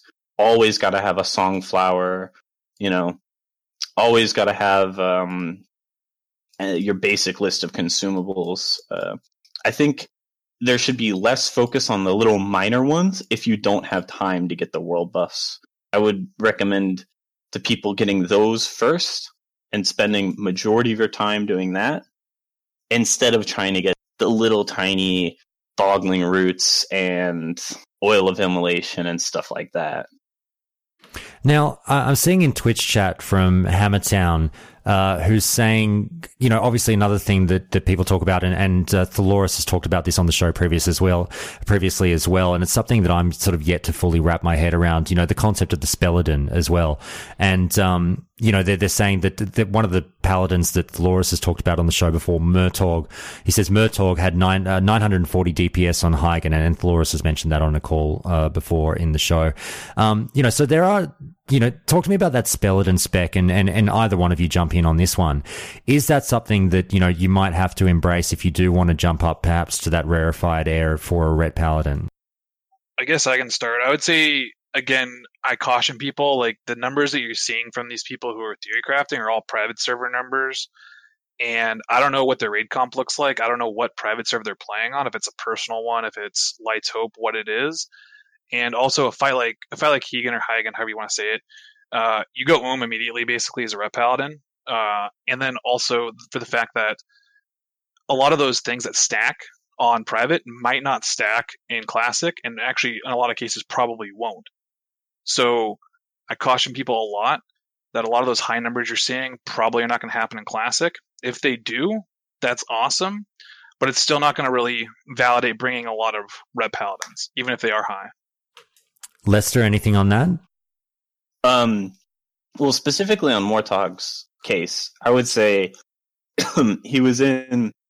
I will preface because you know we kind of throw out his numbers, which are incredibly impressive in a live server, but one, most of his guild is full bis or close to full bis in Naxx, so his kill times are about as good as they get. Uh, two, he was having people PI him, innervate him, of course, full world buff, including Warchief's Blessing, and mm. quite literally a full bag worth of consumables. Uh, and I'm not saying you know that to discount him. Uh, I I commend his preparation, and he played very well. And actually, if you look, his the best fight that I think he's done is Noth, which he got up almost to 1300 DPS. But uh, the point I'm trying to say is that you know it's better to look at a more average parse and do some testing for yourself. Because um, I I did do as I got my Thunderfury, which is also a very good Spelladin weapon actually. Um, I did a few raids of Spelladin you know, heavy spell power gear in every slot, full 2.5, shadow oil and all that. Um, and I would say it's certainly better, uh, but it's hard to tell, like he says, because depending if uh, Shadow Oil and Chili proc off of Judgment of Righteousness or um, Wisdom procs off Judgment of Righteousness, we could be losing. I think the guy who owns the, the theory crafting sheet in our Discord, he's saying we could lose anywhere from 15 to 20% of our DPS, um, which still puts you far above where AP ret is sitting. But obviously, you know, as Sonosuke says, it, it you should take all of these tests with a grain of salt. Yeah. Yeah. And there's lots of issues with uh, the glancing blows and things that are going to be issues for red paladins that it, they're, they're going to need a, it's very gear dependent. They're going to need a lot of really, really good gear. And there's a lot of issues. There's a lot of barriers in the way for them to succeed that are going to bother a lot of people around you if you try to break through them. So if you try to get DFT, if that, I don't even know if that's probably not something for Spelladin, but that's something for normal ret, like that's probably a BIS piece. You're going to have issues with that. Trying to get up to your right amount of hit and getting weapon skill is going to be very tough for a paladin. Hmm. Now, guys, real quick, just want to talk about something that uh, Servargs has raised in Twitch chat, um, which is something, again, that has been said previously on the show. I believe Thaloris raised this point. I think, God, I'm reaching back in the memory banks where I believe he said, you know, funnily enough, one of the greatest weapons for Ret Paladins was the manual crowd pummeler. So, what do you guys have to say? And again, first in best dressed, what do you say about uh, Servarg saying the manual crowd pummeler could bump you about 100 DPS, three charges, one hammer per boss? What do you think on that? Um, I personally, uh, for some reason, can't fit it into my rotation. I've tried on test realms, and it just doesn't work for me. maybe it's just something personally I do with my inputs, but obviously on paper, and some other people have gotten it to work very well. Um, I think it's. I, I do think it will be a thing in Classic. Um, unless they specifically change something to make them unique or put them uh, all on some weird cooldown timer. Uh, I do think it'll be uh, implemented in the game. And of course, there will be people who will get them. Uh, people who are like, oh, no one's going to spend six to eight hours a week farming pummelers. Like, yes, I did. I had a feral in my guild. He enchanted every single one of his pummelers and he had the top parses and Naxx. Like, people will go to that lengths when they want to be the best. So if uh, if it is a thing, I, I would expect people to use them for Spelladin, uh, assuming you know Spelladin works. And actually, to address another one of his things is the armor debuffs that he's talking about. Debuffs obviously are very important um, for for any raid. Uh, armor debuffs being the most important, and we have seen on private servers that uh, armor debuffs can get bosses down to zero armor. And from everything I've seen so far, that'll be the same on classic. Very good. Sonosuke, anything on either of those two points from you? Yeah, I'd say like just it's there's going to be very very few people who farm enough crowd pummelers. We don't exactly know 100% how it's going to affect DPS again. We don't know there's a there's so many unknowns about the paladin in terms of prot and in terms of ret that that's why it's a scary place to put someone, especially someone who's new, wanting to play those classes because we don't know and it could just be terrible and then you're stuck just playing a healer and you were like, I really wanted DPS or tank, but all I can do is is heal with this raid and you're stuck in that situation. All right. Now I'll basically finish on this one, guys, as we hit the home turn on this call. Lester, if I kind of gave you the ball to run with and just said in, in your final conclusion here, if, you know, I'm a starry eyed, a starry eyed young paladin, I've never raided before, I'm, I can't wait to play this class. All I've ever wanted to be is a ret paladin or a protection paladin. Um, talk to me about why I should have hope about raiding in World of Warcraft Classic.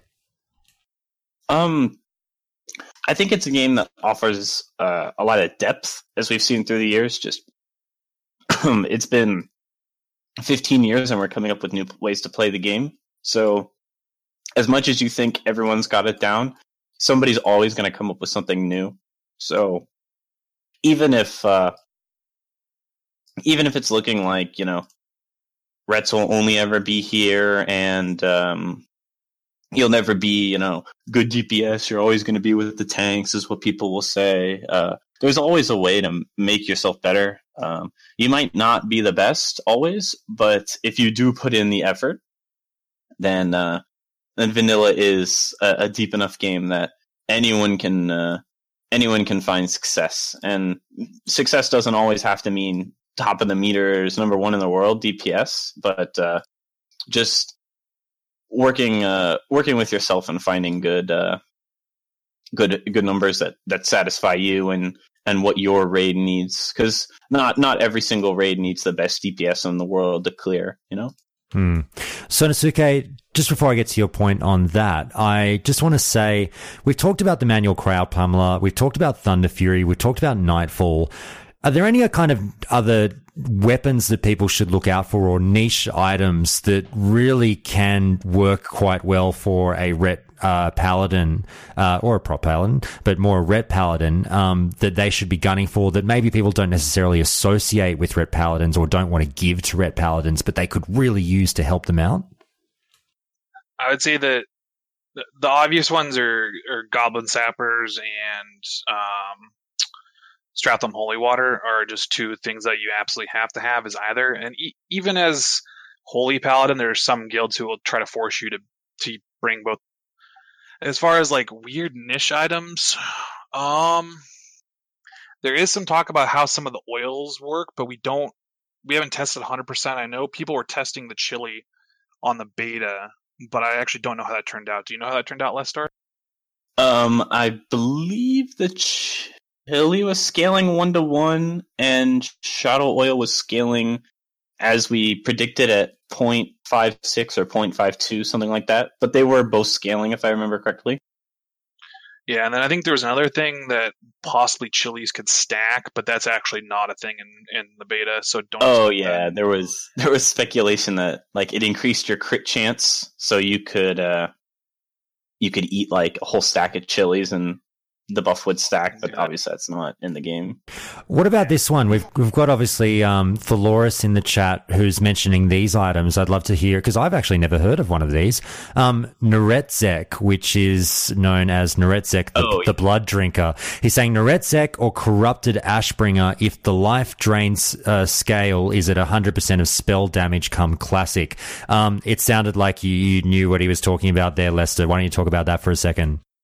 Yeah, that those those were two really really common weapons for uh, even regular AP paladins. Um, it's an AQ40 trash axe, and obviously the corrupted Ashbringer, the sword from Naxxramas. Um, decent weapons in their own mark. Uh, maybe not so much Neretzek uh, compared to some of the other weapons in AQ40, but Ashbringer stood on its own as a very strong weapon. And with the proc uh, in full spell power gear, flashed up, consumed up, you could hit upwards of 2k crit life steals at times. So if you do get, um, as we've seen, weapon procs from Seal of Righteousness, and these weapons do scale, uh, there are a lot of, not just these two, but there are a lot of weapons that can, uh, their procs alone push them into the realm of usability. And also to lead back into a point you made earlier, kind of niche items that you don't think about for paladins. One that I'm keeping probably the closest eye on is Ironfoe. Oh, of course. Uh, uh, because if there is increased proc chance, uh, and depending on the base proc chance itself, some people speculate it's 2%, some people are speculating up to 10%. It could be crazy. Um, it, it, could be quite strong because we have seen uh, vanilla footage of like a vanilla screenshot of a combat log of um, Ironfoe procking Ironfoe extra swings procking Ironfoe, and also the Seal of Righteousness damage on every extra hit. So it, it could lead down this slippery of slope of just lots of righteousness and white lines and more procs off top of those. Depending on the proc rate, that's something I'm definitely gonna look out for in classic as an Ironfoe. It's so funny because Servargs is, is piping up in chat now saying that the point that you, you just made there, Lester, is extremely important, but difficult to understand for those who haven't played Paladin. And I completely agree, Servargs, because my head is swimming. But it's funny because I often joke that I have to listen back to these calls twice sometimes to take in some of the, uh, the theory crafting points. But I mean, I can imagine that, that obviously there's some good info for Paladins. Um, Thaloris again chiming in about uh, the the life steal thing is really interesting. The life drain thing because he's saying that uh, you know, especially in a Reck bomb with Seal of Righteousness active, um, you've got ten times the chance to proc the life drain. I'm not I'm not sure if that coincides with what you guys believe there with those items. Um, yeah, no, that's that. Is, that would be correct. You have ten chances because uh, every white line and every yellow line of Seal of Righteousness can proc stuff. Mm. So we've mm. seen Reck bombs on private servers of eight, 10, 12k damage with lucky procs. Hmm. Very good. Well, look, Sonosuke, let's finish up with you, mate, and just sort of say, as a general sweeping conclusion again, um, to give people a bit of hope. Again, you're speaking to that young paladin with the starry eyes. What would you say? Go forth and raid and be happy, and there are things that you can do that get you outside of that box? Yeah, I'd say that if you're choosing the path of Ret I think you're going to have a better chance than choosing the path of Prot. I don't think that I think that either path you choose between those is a difficult path to walk. It's going to be hard to find your place in a guild for the most part. Even more casual guilds will take only maybe one ret, maybe two ret paladins. So you need to keep that in mind. The servers are going to be pretty large, it's looking like. So there's going to be a lot of other ret paladins that are going to be trying to fight for those spots.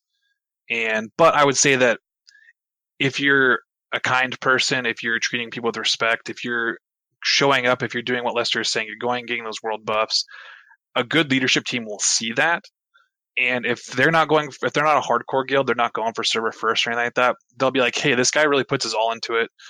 Uh, we want him in our team because of the person they are, not necessarily the DPS they bring."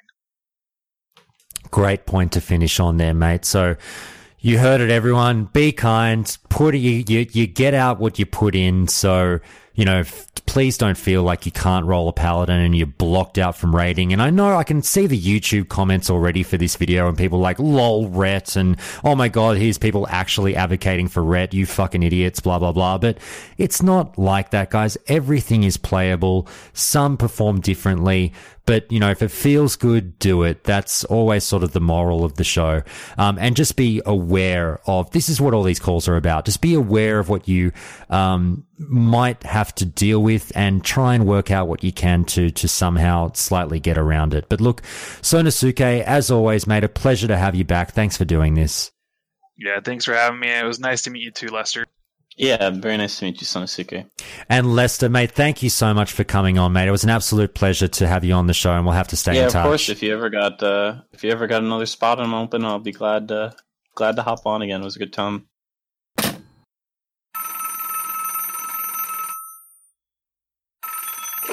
All right, it's time for another countdown to classic call, and this is one I've been dying to do for quite some time now. You guys have heard these two uh, people on the line individually. You've heard obviously the great John Staats, you've heard the great Kevin Jordan, and they have absolutely been uh, an, a huge boon to this show and the community in terms of the insight they've given us into the making of World of Warcraft back in the day. So I thought, what better thing to do, considering the guys said that absolutely they knew each other back in the day, they were friendly back in the day. Why not get these two on the same call for once and take a little bit of a, a fun trip down memory lane? Now, I will have some specific que- questions for these guys as well, but we're going to start out with just a little bit of a fun reuniting and, and just see where the, the, the stories go about what life was like around the office back in the day. So let me welcome these gentlemen. Kevin Jordan, mate, welcome back to the show again, as always. Hello, how are you? Yeah, I'm. Uh, I'm curious if "friend" is the right word, John. Um, are we friends, or are we the best of frenemies? Uh, well, it depends on whether or not we were uh, playing uh, Citadels. Uh, we Kevin and I would play uh, uh, board oh, man. Uh, Yeah, uh, we were also uh, we were yeah we were the best of frenemies when when when we're uh, playing games. It was a lot of fun. So, I mean, let's start. Let, let's keep the ball rolling on that one, John. Why don't you talk to us about Citadel story on my stream? what, what what what was the go with Citadels? Tell us about that one, guys. So good. Uh, yeah, well, Citadels is a uh, it's a typical. It's actually a, a very elegant little game.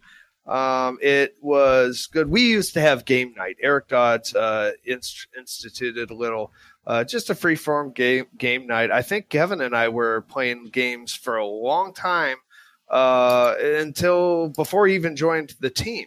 And so I kind of knew him when he came up to uh, the team as a as a designer. And Citadels has this in- inst- uh, interesting mechanic where you're. It's kind of like you're shooting torpedoes in you're, you're making stabs in the dark and you're trying to uh, uh, target other people and just based on personality it's kind of a little bit social deduction uh, kevin would always try to um, assassinate me and he would try to guess at what personality i was taking each round and i would just like you know you know it was just it was a lot of fun yeah but that was the go-to game for quite a long time because we we played a lot of Citadels. Uh, Very good. So, Kevin, were all bets off on all friendships around the Blizzard offices once Citadels was broken out?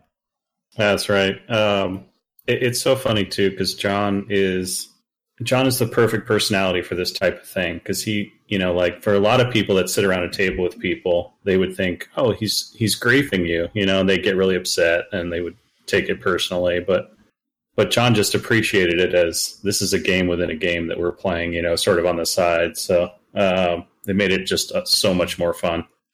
Kevin, I'll keep the ball rolling with you and just say, obviously, you know, the listeners are quite aware now that you two have very different roles on World of Warcraft. Obviously, Kevin, you were engaged with the class design. John, you were doing the level design over there. And it, albeit the fact that you're working on different things, you guys were still in the same office, you know, maybe just right, you know, around the corner, a few yards away from each other or what have you. Now, how did you guys gel? Um, as individuals when it came to World of Warcraft, when it came to the game that you were spending so much time making. Did you two get along in your philosophies in general, or were you finding that you were actually quite um, uh, opposites of each other and, and having a bit of argy bargy, as we say in Australia, a bit of a bickering back and forth about what should go in the game? Uh, yeah, so that, that's a great question, actually. And it's something I didn't really appreciate until uh, later on um, because you know John worked on BRD and and the thing that he did um, with BRD that stands out to this day, like my viewers absolutely adore BRD every time I bring it up, and John is an absolute legend. He he didn't just create a level that could be played in. You know, it's not just a zone for gameplay. It's a it's a living part of the world that makes sense. This is a place where monsters live this is a place where they interact. You know, there's reasons and justification and thematics behind everything that went into BRD.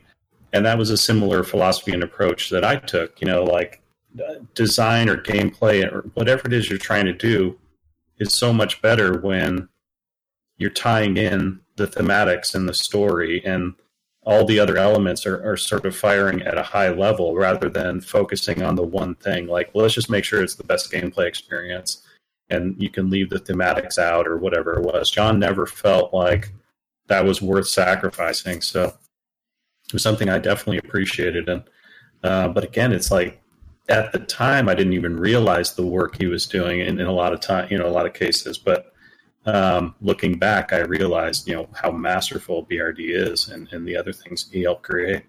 Okay, John, well, does that all ring a bell? I can.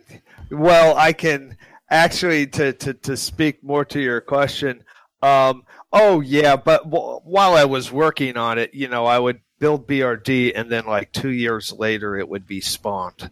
So it was like super old news. By the time somebody actually saw my uh, level it was such old news. But uh, yeah kevin and my interaction was mostly kevin was like he was the focal point of all the complaining because he of course created the classes. And every little class imbalance they would always run to kevin and I would run to him complaining about the druids because I was yeah druids this druids that. So uh, yeah, that was our. Uh, but I was very sympathetic to that. I think one of Ke- uh, Kevin made a great joke, like when they were doing the signing at Fry's when we just launched World of Warcraft. Mm.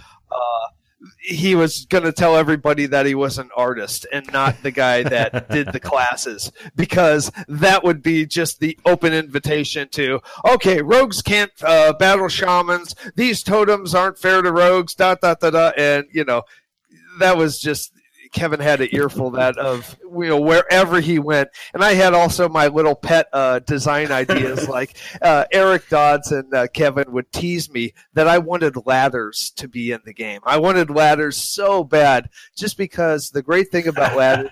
That they would save floor space, and I could do great vertical uh, spaces. You know, because when you have yeah. uh, stairs, you can't really have narrow stairs. They have to have wide, you know, because of internet connections.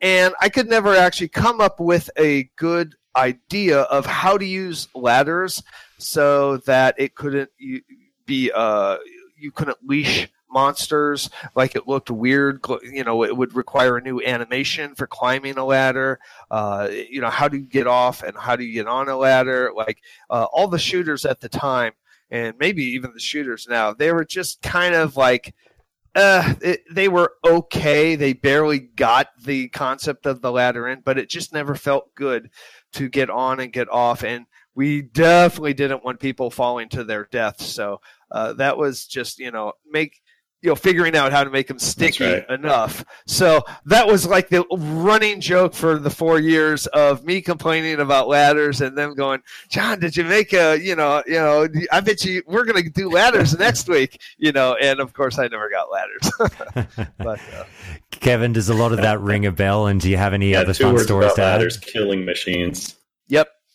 Like in so many games, you know, the ladder tech nowadays in games is a lot better. You stick to it, you animate on it, you know, like. But yeah, back then it was just like we died countless times in all kinds of different games trying to interact with ladders. You know, oh, I fell to my death. You know, it was like the number one killer. You know, Yeah, always, that would always quick save before a ladder.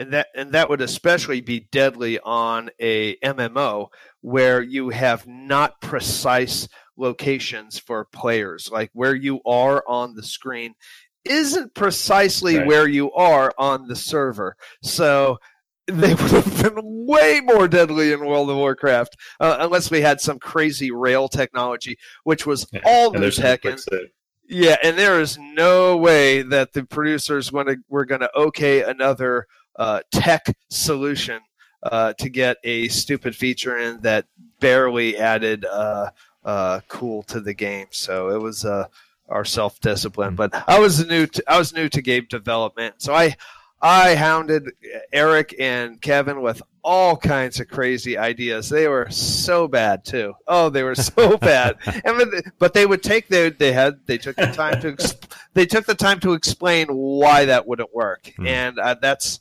that's uh, I appreciate that to this day. Kevin, do you remember some of the worst ideas that were pitched to you by members of staff, whether it be John or other people, and some of the fun conversations that you'd have about the quizzical looks you might throw them going, you want what in the game? um, I'm struggling to remember any good anecdotes. Yeah, there were a lot of there were a lot of bad ideas. The thing about the ideas, you know, especially with John, was they all came from a really fun place, though. Like, and so it was it was so great. Like we had another guy, Roman Kenney, so a lot of people know, um, one of the artists, and just always thinking so creatively. Same with John, you know, like the, the ideas were always pushing the envelope the brainstorm sessions were amazing and we didn't always we weren't able to like polish the idea completely but i love that about people on the team like that it was so great Hmm. Now, Kevin, I, would ask you as well, and John, I'll get you to piggyback off of Kevin's answer because, John, you've spoken on the show before about the late nights that went into the game.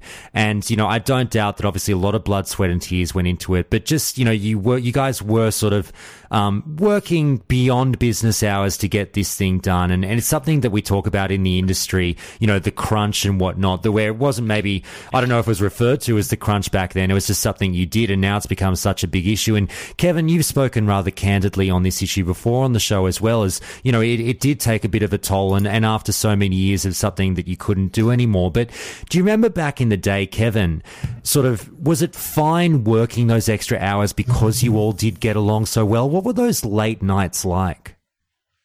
Uh, absolutely. That I mean, I I can't remember like a single relationship on the team that was extremely volatile, you know. Like most of us got along pretty well, you know, fair to good. And uh it did make it really fun, you know, like because at the same time we were also just working on the project of our lives, and it was so exciting. And um, we played games when the off hours that we would talk about, and you know, we had a lot of similar interests, and so yeah, we got along really well. And it did, it did, it did soften the blow of having to work you know so many extra hours. John. Yeah, the I, I, I could say I was I was working with the artists a lot more, and it was harder on the artists. Uh, when you're a designer, uh, when you implement something, it goes straight into the game, and you can actually see whether or not it's going to work. You can kind of appreciate ah you know you can stand back yeah and look at something. Yeah I've, I've done this. There's there's almost immediate closure. And when you're on the art team which is where uh, a lot of the negativity a lot of the complaining uh, and there were Kevin was Kevin's right. There was there was no like uh, uh contention uh, between any two members. Like uh, where they couldn't stand to be in the same room with one another, which is actually fairly common uh, when you when you talk about the computer game industry. There's some personalities that clash, and we we really didn't do that. But there were there was just a there was sometimes resentment, and it was usually from the art team because they would work uh, hours and they would never see their stuff in game. They would never get to see uh, their tech. Like it would take a long time before their props get in the game. Like they would just build uh, props for uh, we call them doodads uh, for a zone, and then that zone wouldn't be worked on for years. Okay, and so they would just get these floating um, checklists of objects to build, and uh, some of them were quite happy to to work, uh, you know, late hours. Uh, Brandon Idle uh, definitely uh, sticks out as one of the guys who you know uh, pushed the art team, you know, to to reach the marks that they got. But yeah, a, a, lot of, a lot of them, yeah, they weren't even working forty hours. You know, they were just burned out by the, and I'm talking about the by the end of the project. Hmm. but so it's it wasn't, and then again, it's not the game for everyone. Most of the artists didn't even play MMOs. Hmm. So if you prefer console games, if you prefer uh, another type of game, uh, yeah, you are working on an MMO. But if you're not playing that game, if that's not a game you have time for or enjoy, then you know it's your your your passion isn't there. So I was really uh, sympathetic with that, but uh, they were they were very bitchy though. So it's uh some some people were bitchier than others, and I mean, I just I enjoyed being in the game hmm. industry mm. at all, so that mm. I didn't mind the long hours. John, when was the last time you spoke with Kevin? Because I, I do wonder. Obviously, both of you have been such huge parts of this show. And, you know, it's funny to have you both involved in separate ways. And you've obviously both worked together back in the day. Were there ever, I mean, I, am not sure if there are ever any messages between, you. have you been contacted by this weird Australian guy about some podcast? Or do you recall when was the last time you guys hung out or spoke? Boy, I think it was uh, the Reddit. Uh, we did a uh, question and answer. I don't know if that counts uh, uh, as being on like seeing each other's answers, but uh, I think it was a uh, Travis uh, was a uh, Morgan Days had a party, and uh, uh, I I rarely go to parties, and Morgan was kind of like one. He was a uh, or it was Morgan or Travis. I can't remember. One of them got a new apartment and moving, and we showed up and we saw each other and you know we hung out and chat. But uh, honestly, when you see somebody at work for so much, Mm. you don't really, you know. At least I didn't. I didn't. Uh, you know, there's a couple. We did a bunch of uh, maybe saw each other at Eric Dodds' house, Hmm. or uh, uh, we uh, socially it was game night. That was Yeah, yeah. That was the big thing. Right. Game night was everything. So, uh, and that was every Wednesday, and then it moved to every Tuesday, then to every Thursday. But it was every week. We we'd played board games and just get away from the we we getting away from the office meant we went from the second floor down to the first floor conference room. That was that was getting away from the uh, the office. That's But, right. uh, So- so it was good fun. When was the last game night? I mean, obviously, you guys have both moved on from Blizzard in, in the years since. When was the last time you can remember doing that? Oh, many years. I mean, probably 2000.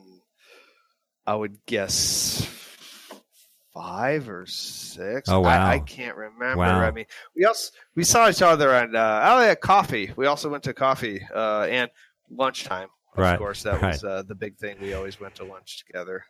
Ke- Kevin, I'll ask you, mate. Now, uh, you know, as I said, you guys have moved on in the years since, and John is is part of you know what was a, a very big team that, that made World of Warcraft. What's that team like now in terms of keeping in contact? Is it like, you know, because uh, I think of, you know, your school's graduation class, like you have this emotional connection to a certain group of people, and you guys are part of a larger team that made one of the greatest games of all time. And I can hear you now, obviously enjoying, I can hear it in your voice. You're enjoying catching up with John, sort of hearing some of these things, you're having a bit of a laugh. Do you guys share? And I appreciate that not the whole team might stay in touch, but do you hear things through the the, the uh, grapevine every now and again from faces from old, and and sort of get a bit of a kick out of it? Is there is there a secret handshake? Uh, absolutely, yeah. Is there a secret? No, but we do like uh, Facebook was a big thing back when we were working together. So many of us ended up Facebook friends, and so we still kind of get messages every once in a while. As one of us will pop their head up, and then everyone will pile on into the messages. You know, Okay, fair enough. there was just one recently about uh, somebody crashing the crashing the game, and uh, Oh yeah. everyone sort of pitched in with the time they broke the build. Basically, it was pretty funny. John, what was your time you broke the game?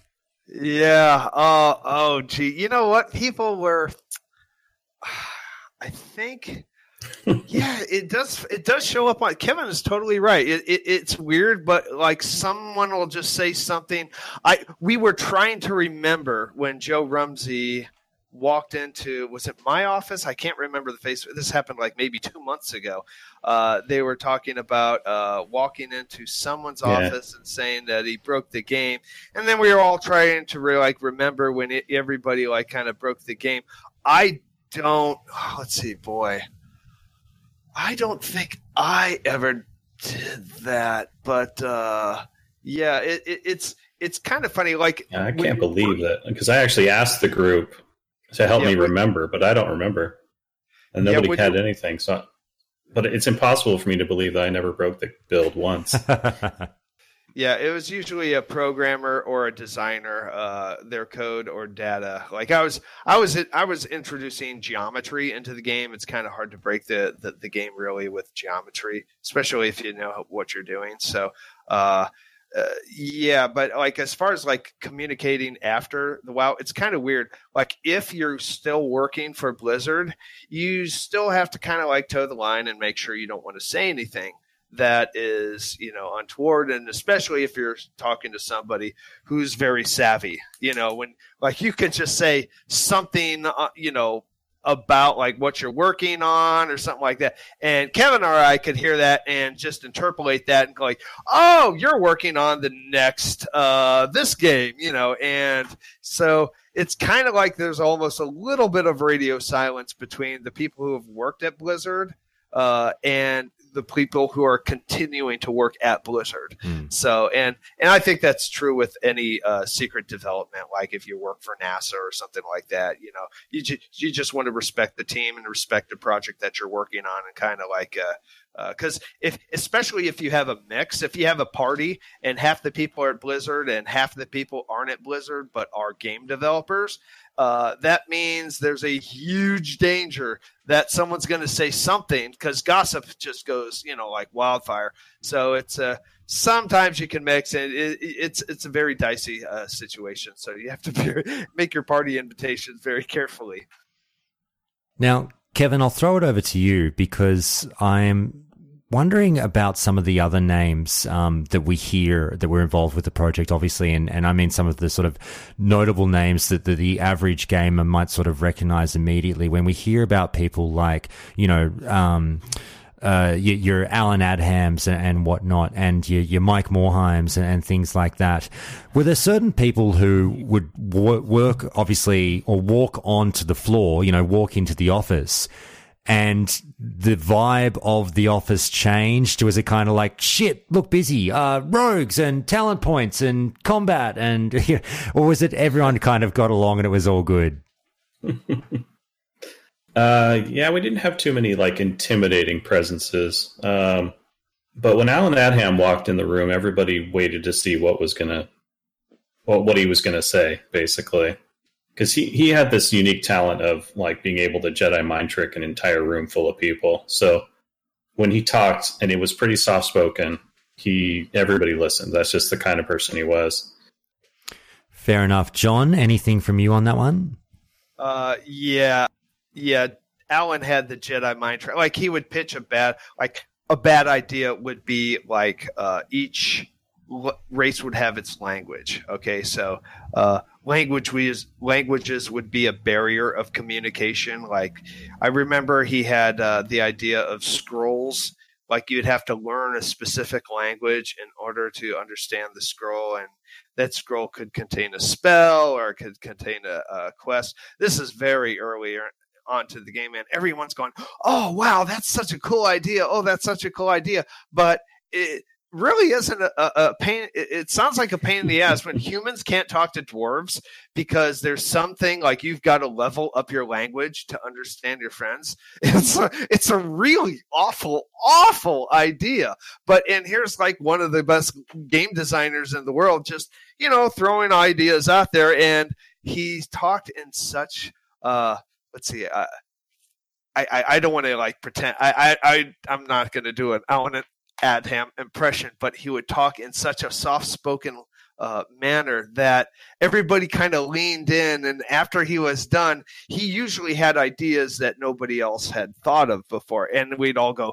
"Ooh, that's a cool idea!" And you know, whether or not it was a good idea, we would do that. But then, you know, uh, a week or two later, he'd go, "Yeah, that's a stupid idea too." He he'd realize it just as well. Hmm. Guys, I'd be really interested to know. We've obviously had some news recently with, you know, Mike Morhaime. That that's sort of not recent news, but you know, of the last twelve months or so, obviously has stepped away from from his role at Blizzard now and is enjoying retirement. But then we've got you know other people as well. Like another notable one is Frank Pearce. He's another one of um you know the well known old heads of the company who's stepped away as well recently. When you hear in keeping up with the news, and um, John, I'll start with you on this one, and then we'll throw it over to Kevin. In hearing the news about this, um, what do you guys sort of? What's your reactions having worked for the company and seeing the people that kind of were there and built it up into what it is today now starting to walk away? I, I I honestly think he is comfortable with the people who are in charge of things. You know, like uh, when Allen stepped away from World of Warcraft, what he would do is, is he would just stop showing up. And it would kind of force. He was hoping that Kevin and Eric would like just make the decisions, you know, on their own, and just like you know. So I think it might be some of that where uh, Mike is just comfortable with the people who's in charge of things. He may uh, just realize that look, I don't have to be there. I, I he he may realize that he's slowing things down by being there, be by you know because the more you know people in charge, the more people who have to sign off on things.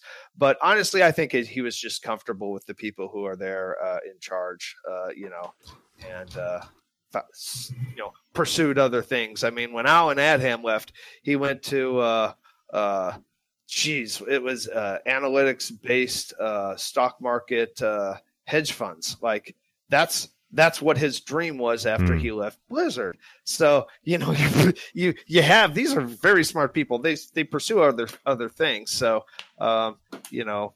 I think uh, that could have been it, but I don't have any. That's all speculation. Yeah, I yeah, yeah. honestly Fair enough. Kevin, um, how about you? What was your reaction to, to news like that when you see these um, well known names uh, sort of walking off into the sunset? Uh, I, I wasn't surprised at all. In fact, I'm surprised, and, and John will know what I'm talking about. Um, I'm surprised it took as long as it did. I think people can only do things the same thing for so long before they really just desperately need new challenges. They need to put their creativity towards something else. Um, and I don't, I don't know how much their roles changed over the decades. You know, they were doing the thing they were doing, but uh, it has to come with some measure of fatigue. And so, um, yeah, I'm surprised that they just you know stuck it out. But obviously, a lot of us get you know stuck in because it's our our way of life and it's our you know the way we pay the bills. And but uh, I think our brains sort of need new things. So yeah, I was, kind of surprised it took this long, to be honest. Like it seemed natural that they would stop at some point. And, and if I can interject, uh, one thing, uh, Mike Morhaime used to have the uh, credo that he wanted to work on every single Blizzard title. He he, he started out as a programmer. I mean, Hmm. so did Allen. So had uh, Frank. They were all programmers, and uh, Mike was the program. uh, Like he was a programmer's programmer, and he wanted to have some code on every single game that Blizzard shipped. That's the thing that he he wanted to stay grounded and you know, I think World of Warcraft might have been one of the first ones that he didn't uh, do. And, you know, he's pushed up into a role. He, he loves code and he's pushed up into a role, a role of, you know, managing people, you know, and if that's really not where your passion is, how many decades can you do that? Uh, so yeah, I, I totally, Kevin raises a very good point. Now, John, I'll keep it rolling with you and Kevin. Again, I'll get you to start up once John's done. But one thing I wanted to ask about as we go in towards the tail end of this call is we've talked, uh, you know, we talk about your, your favorite memories from back in the day with Blizzard and, and the group together. And you guys have told, or at least sort of alluded to, just very briefly in little snippets on this show, this kind of what seems to me to be like a famous viewing of the Lord of the Rings together. Like this was almost a pivotal moment in the design of World of Warcraft. Now I'm sure you guys had a great idea of what the game was going to be before this, but it seemed to be a gelling together of ideals and the team really had a great night out and geeked out over all of this. So John, I'll start with you. Can you remember that night and tell us a little bit of a story about what happened? I'll let Kevin and you go back and forth and Kevin pick up once John's done. I actually remember it very clearly. It wasn't uh it wasn't a night, it was a lunchtime. Uh we saw we had seen when the company grew to a size that we couldn't hold team meetings uh, or company meetings in the building, we actually had to rent out a movie theater. And so we would just happen to see whatever movie was playing at the time. And we had seen a long string of horrible movies. Uh, uh, jeez, I can't even remember. Uh, Dungeons and Dragons was one. Like we had tried to go like related to a game, Dungeons like and a- Dragons. yeah, a video game and like a video game movies. They were all just awful. And this was honestly, you know, the first Lord of the Rings was the first really good movie that we'd seen in a long time together. Uh, yeah, and obviously it's a very emotional movie, and people came back. It's like it, it felt like, uh, you know, swords and sorcery was being dealt with seriously. You know, it's not a joke. You know, when the Dungeons and Dragons movie came out, it was, you know, it was like the first Batman series. It's a joke, you know, they're, they're, they're it's tongue in cheek or campy, and I can't stand campy uh, uh, approaches to horror, science fiction, or fantasy. Um, so I think that was just, and yeah, we borrowed a lot of stuff. I did lower uh, Blackrock Spire from, you know, uh, the Lord of the Rings, and uh, uh, we got the death effects from, you know, putting on the ring. But uh, yeah, it was it was just something great to see uh, together. I don't think other than little systems, little ideas here and there, yeah, like we totally stole, you know, cool things from Weta when they would, you know, invent, invent it. But uh, yeah, that was that was basically we were so happy that it was a good movie. Basically. Okay, Kevin, do you have um, distinct memories of that day as well? Yeah, I do. Um, I, I remember uh, talking to an artist after um, the movie and just saying like, I don't know about you, but I was working the whole time because it was inspiring me the whole time about things we could do and giving me ideas and you know. Uh, but the, the the real thing that that movie did for us, I think, as a team, was it proved that quality is king. Like it doesn't matter what the what the the setting is. It doesn't matter what it is you're trying to make.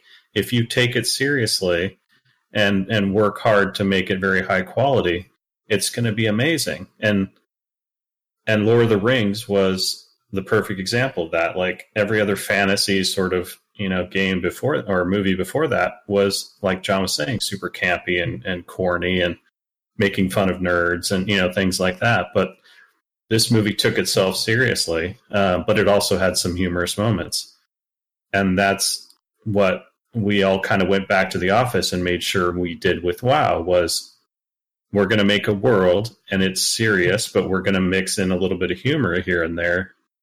Um, and we're just going to take the whole project really seriously and make sure it's not just this goofy, you know, like product that you end up putting together. It's you know we put ourselves into it and we make sure it's very high quality.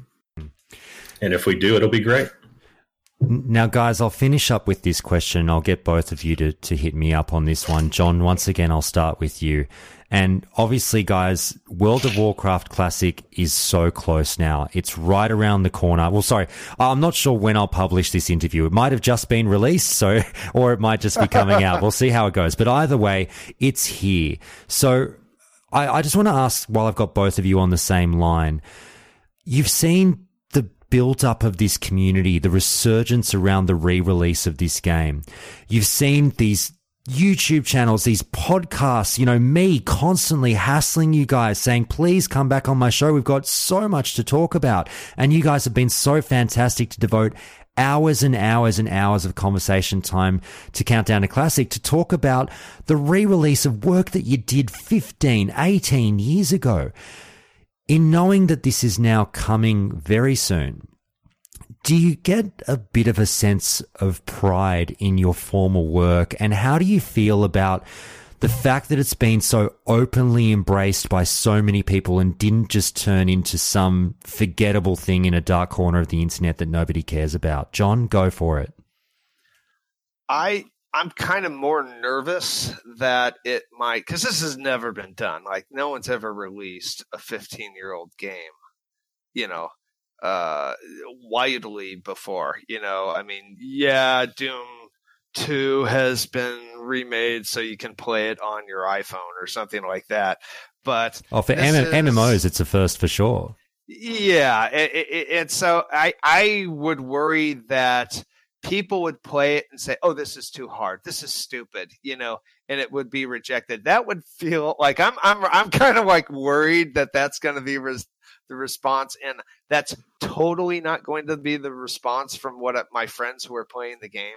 Uh, they some of them say it's going to replace retail, so uh, I don't know certainly about that, but uh, I yeah I do I I feel very proud uh, that it's. Um, um, it's being uh, appreciated and that a newer generation can actually uh, get in at the crest of the wave. You know, when you're uh, fighting each other for candles in Goldshire, you know, that's going to be kind of cool to uh, see again. But uh, yeah, it's it's it feels good.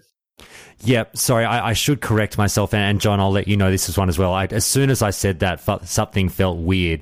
It, it's it's it has been done before in the MMO genre. It's obviously we've got old school RuneScape, uh, RuneScape, and uh, EverQuest as well uh, as well have done it. But I would argue that yes, what World of Warcraft doing does feel a little bit different, just due to the amount of people that this game touched. Um, but sorry, that is that's one of the, the the strangest things I've said on the show. I should have known that. But Kevin, I'll throw it over to you. How about you? Do you, I mean, you, you as well, you've been, you know, streaming now. You've been talking about this game all the time on your stream, on this podcast. Do you now sort of understand, and I'm sure you've understood for some time, the gravity behind the passion of the community and what this re release means to people? And does it make you feel warm and fuzzy inside?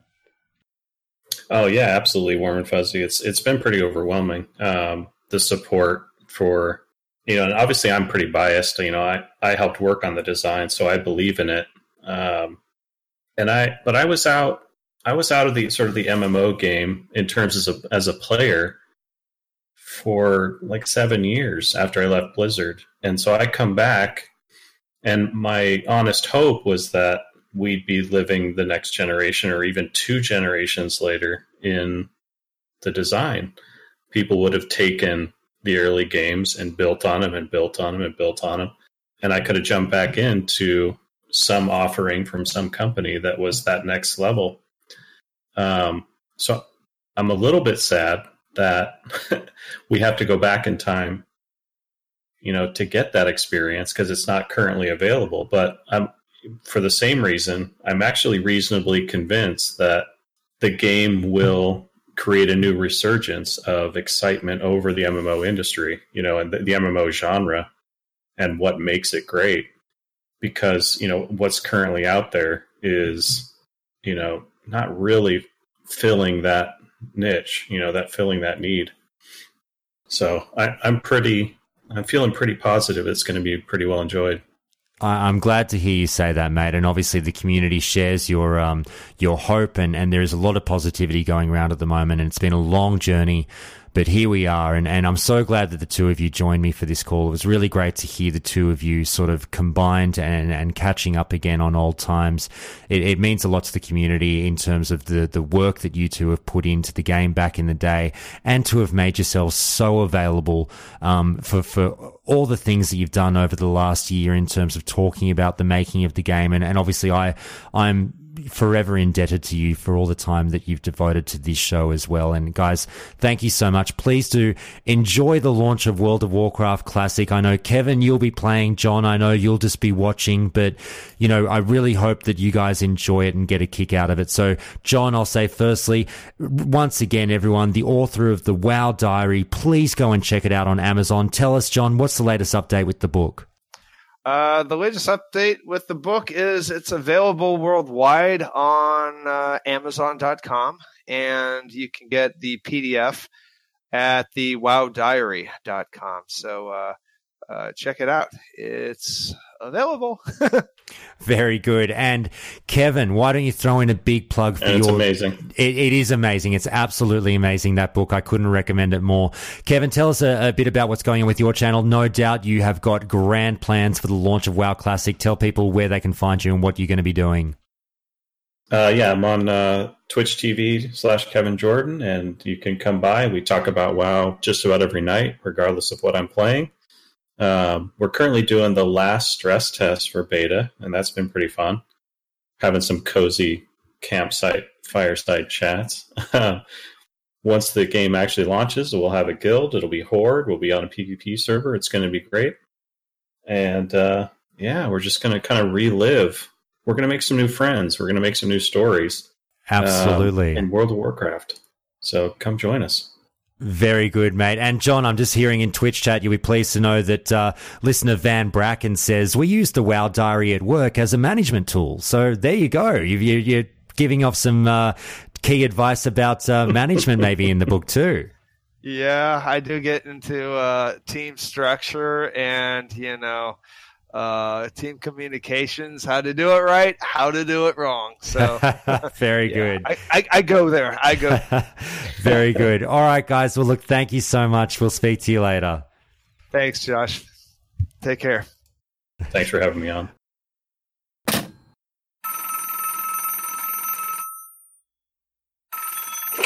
All right, it's time for another countdown to classic call, and I'm so happy to have back on the show Sarah. How are you, mate?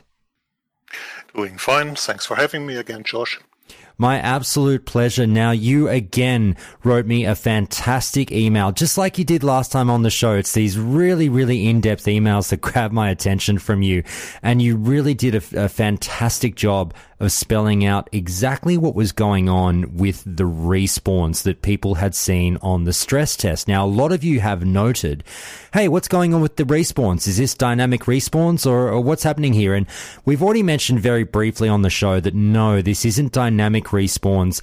This is something slightly different that we have heard information over the last six months or so that basically Blizzard does have a little system of their own in order to ensure that people who are leveling in the same area will still have access to, you know, the right amount of mobs, if you will, so no one is really left out. Now, Sarah, you explained it really well because I was a bit in the dark on this one and the absolute technicalities you spelled out for me. So why don't you go ahead and lay that on everyone else for us?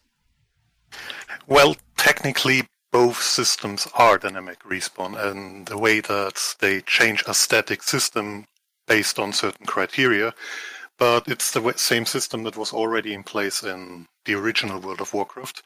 It was a common system in games back in the day that's a little bit less taxing for the servers. I will have to touch a little bit on the technical side here, but looking back at the previous call, I will try to keep that short and go with easy to grasp pictures to make it easier for people to understand what we are talking about. So first things first, um, a little definition for video games in 2D and 3D environments. It's just a term that you will hear a lot uh, in the next couple of minutes. Um, in procedurally generated games, as well as in handcrafted games like World of Warcraft, certain areas in the maps are usually referred to as chunks. They can be just in Minecraft 100 times 100 blocks, or in World of Warcraft, certain areas in the zone. That's not, this doesn't mean it's the entirety of Westfall, but it means like it could be the coastline of Westfall or just a little small tucked away mining area. The respawn systems work both for retail and the vanilla system addressing these as little rooms in a building. That's the easier form to think about them. And I will use an example of just a room filled with 50 boars to go to work you through the two systems so it makes to make it easy to understand for people how they work. Retail World of Warcraft, the so-called dynamic respawn system, is primarily based on how many active players are in a chunk or close to an active chunk. Just a system reacting if there are more players nearby, I have to accelerate the respawn rates to make sure that everyone has NPCs to fight. The vanilla system is something that was in the old days referred to as a population-based system. It's completely ignoring how many players are in a chunk, and it's primarily working to keep a certain entity, non-player entity count in an area. That's why it's also referred to as the pop-up respawn or repopulation system. Let's look at our little example and walk first through the retail version of the game. If I'm sending one player into this room with 50 boars in it, and the player kills one boar, that boar will respawn after a certain amount of minutes. Let's say five minutes, and that's probably what you would expect. The player with high gear or high level could easily clear out the entire room and kill all 50 boars if they're fast enough. That's entirely possible. And if we send more players into this room, the system would react. It notices, hey, there are a lot of players here. I need to address the respawn rates. I have to change into the dynamic system and adjust them accordingly. People can still kill all boars in the area, but the wait time will be much shorter. And if we toss 100 players into this room, well, the system more or less panics. There are way too many players in that room, in this chunk, and the respawn rates end up on ridiculous levels like just mere seconds, or you have NPCs respawning on top of their corpses because there are just too many players in it. That's something we can see in world quests on very popular rewards and, and um, systems like that. We also have an extreme example of those 100 players just picking on one little boar, one little piglet. They've all decided they're turning into a circle and they just kill it over and over again, just like a named NPC, for example. And this NPC will still respawn almost immediately. The system only cares about, hey, there are so many players here, the respawn rates need to go up. Now, the vanilla system works very different in those, in those examples. The system is there to ensure that a certain population will ma- be maintained in this room. It can kick into action the moment the last boar gets killed, or if I have a more aggressive value, as it's been referred to in the latest blue post regarding dynamic spawning, that came up after I wrote this email for you, I've just edited it later on. Um, it could be an aggressive value that ensures there will always be at least 10 living boars in this room. So let's look at how our little example works out in the vanilla system. If one player walks into the room, kills one boar, nothing changes. The boar will respawn after five minutes and we can pretty much move on. If that one player tries to clear out the entire area, it will either be a very short-lived victory because the system will kick into effect the moment the last boar gets killed and immediately repopulate the area with a certain amount of boars. Or we will see the system starting the moment only 10 boars are left. A player kills one and the population immediately grows by a certain amount, basically rendering the task impossible for a player to clear the area. Even if we add more players into the room, the system will trigger more often. Players will see NPCs respawning with multiple numbers more often, but it's still impossible to clear the area. And once again, if we toss 100 players into this room, like in a starting area, NPCs will respawn on top of their corpses because they are killed so fast they drop below the certain threshold and the game repopulates the area. It looks as if it were dynamic spawning, but the system never touches the respawn timers. It's just making sure there are supposed to be at least 10 boars in there and you're just killing them too fast. The big difference, however, is something that we've always also seen on the last stress test. And that is if 100 people dogpile on one NPC, like one named NPC that you need for kill credit, all of a sudden we had people waiting, forming up lines and grouping up to get the kill credit shared among them.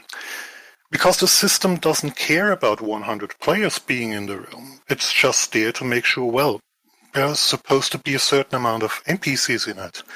And if people don't kill the 49 other boars, well, then they will have to wait the full time. The only issue that I really have with uh, the posting that the community manager or part of the classic team made is that they've also spilled the information that this system applies to ore clusters and herbs. And I really hope that they will lock this down because you can completely destroy an economy if you abuse this. Well, why don't you I'm tell not us? going to- Well, just real Sorry. quick. I, I, you're probably about to say you're not going to go into the details there, but obviously some people will have had their interest piqued in terms of you know we think of things like Black Lotus and whatnot. So just real quick in a nutshell, tell us what the implications might be there. I'm not 100% certain, certain on how it works with Black Lotus. We have abused this system with Thorium. Um, some people may know some infamous farming routes like the Eastern Plaguelands route that almost takes between 35 to 40 minutes to only pick on the rich thorium veins. But that's not triggering the system because the rich thorium veins are parts of other areas that also have mithril or other or small thorium veins in it, and people usually ignore them on their big routes. But if you know where to position your characters and you have just enough players for it and you know which chunks are connected there, you can basically have people standing on top of those locations, right clicking, and just because the ch- combination of these ore clusters gets completely farmed by all players immediately, they just have to right click and eventually the ore will spawn in front of them. The combination of player can farm more materials, more herbs, or more ore than what people would usually do in normal weeks worth of farming in just mere hours. I, the point that I didn't want to go into details is I don't want to specify where to go for it. We've always used it when someone on our server got the Thunderfury, uh, both parts of Thunderfury or another eye for Sulfuras. But the example that I can use here is a TBC example because it won't affect um, the classic experience for players. The Netherwing reputation in Burning Crusade basically could ex- could be exploited the same way because the system also applies to quest objectives. Netherwing will always have a certain amount of eggs lying around on the island, and in this old version of World of Warcraft where you don't have shards to split up the areas, you can move in with 18 people, park them on top of the spawn locations, and every time when all eggs are gathered up, new eggs will spawn. People can finish the reputation within one evening. And if you think about that with ore and herb prices, you could destroy a market with it, with this knowledge. People didn't have that in the old days, and I really hope that they do something about the thresholds there, because that bodes ill now that the information was spilled. With the extra little information that we got in that blue post and obviously what people discovered in that second uh, stress test, I guess the one thing that, you know, scrubs like me would be wondering that you can explain, even though you've done such a fantastic job spelling it all out, the answer's already there. But just for clarification, a lot of people on particularly packed private servers had the experience where, you know, you'd jump into, you know, like the, um, uh, the I'm trying to think of the name of it, Ban'ethil Barrow-Den, I think it is, the the Night Elf starting zone, or, or caves around, um, you know, uh, the um, Valley of Trials when you have to go and get the burning uh, blade uh, medallion, I believe it is. Basically, any cave area that had a lot of players flowing in there at the same time and you're going through mobs, people were getting stuck in the caves because the respawns were at such a high rate that they were struggling to get out. Um, do you know if this might be something that comes up in Classic or you think will be fine? That's one of the downsides of the system, and it could very well happen. Both systems have advantages and disadvantages, just that's the very nature of them. The benefit is usually that the population-based system is something that's really good if you're grinding in an area. Such tucked away mines or uh, caves are uh, pristine location for this. I've, if you remember from my initial email when I was touching the farming routes of leveling guides, never touching grind spots like this because the my example was the Howling Vale in Ashenvale is also one of these tucked away areas where you only have a certain amount of NPCs in there. And if people are killing them because they need quest credit or something else in the low level zones, then yes, NPCs will also aggressively repopulate in those areas. In the worst case, you will be forced to hearth out or to corpse your way out because, or just group up. That's sadly the downside that you will have to deal with in such an overcrowded area where everyone is trying to kill these NPCs. Very interesting. Now, Sarah, I guess as a final point, and uh, again, thank you so much for doing such a great job of explaining this to us. But as a final point, are you happy with the system? Basically, did you get to play around in the stress tests? And how do you think on that launch day, when absolutely the servers are going to get hammered with the influx of players, do you think that people will be up in arms about what's happening, or there will be somewhat of a manageable situation? It fairly depends. And also partway on the areas, for example, the human starting zone needs kill credits in areas where people are not farming that much, and well, that's one of the spots where we've seen queues building up. Whereas some of the kill credit that you need in night elf areas is in a zone where people are also aggressively farming NPCs, so those named NPCs don't create bottlenecks where people may see themselves not unable to complete certain quests. It's one way or another an extreme situation, and well, you can't please everyone. That's just an impossible task either way. All right, mate. Well, look, um, thank you so much for, for coming on and, and giving us your thoughts about that. Any final points before I let you go? Well, you are right to say that classic World of Warcraft has dynamic spawning, but it's not the dynamic spawning that you think it is. Okay, fair enough. All right, Sarah. Well, well, I can't wait to speak to you about the next uh, topic that you might raise or receive the next email from you. You really are phenomenal with the intricate detail that you go into with these things and do such a great job of explaining it to everyone. So, mate, please do not be shy in contacting me, and we can't wait to uh, hear from you in the future. Well, it wouldn't be possible without your great show, Josh. That's all there is to say. Thanks, mate.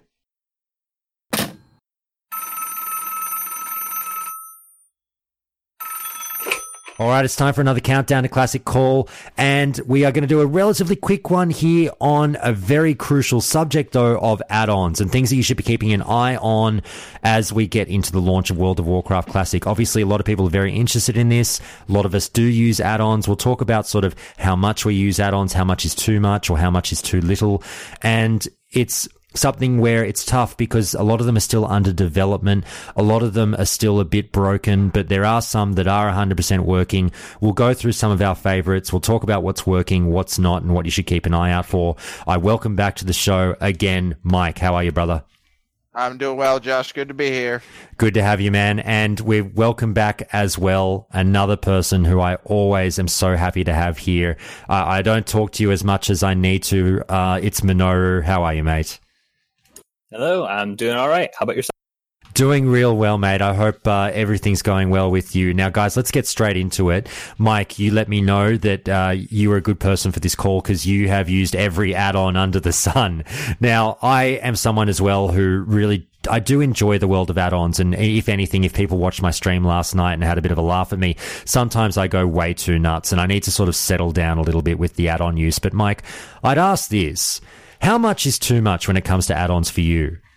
Um, hmm, I would say I probably use about maybe ten add-ons, mainly because uh, a, a few of the add-ons I use are a bundle of add-ons. So if I didn't have those certain add-ons, it would probably actually end up being a lot. You you can have a lot of add-ons. You just have to make sure they work with each other. That that could be a, that could be a hard part. Some add-ons are not compatible with each other. Right. Minoru, how about this? Because I, I had a really good point raised by Locked last night when I was installing, you know, 25 add-ons onto my uh, UI when I was trying out the stress test. And Locked was like, Josh, Josh, Josh, pump your brakes. There is such a thing as, as too much. And another person was like, it's, you're starting to make it look like the retail version of the game. Like, don't you want to differentiate between the two? So I'll ask you, like, do you have a limit? Do you think that there is a point that people can start to mess with the UI too much to the point that it's not really like what it should be? You are asking the wrong person because uh, back in vanilla, Yeah, days, I had a hundred plus add-ons going on.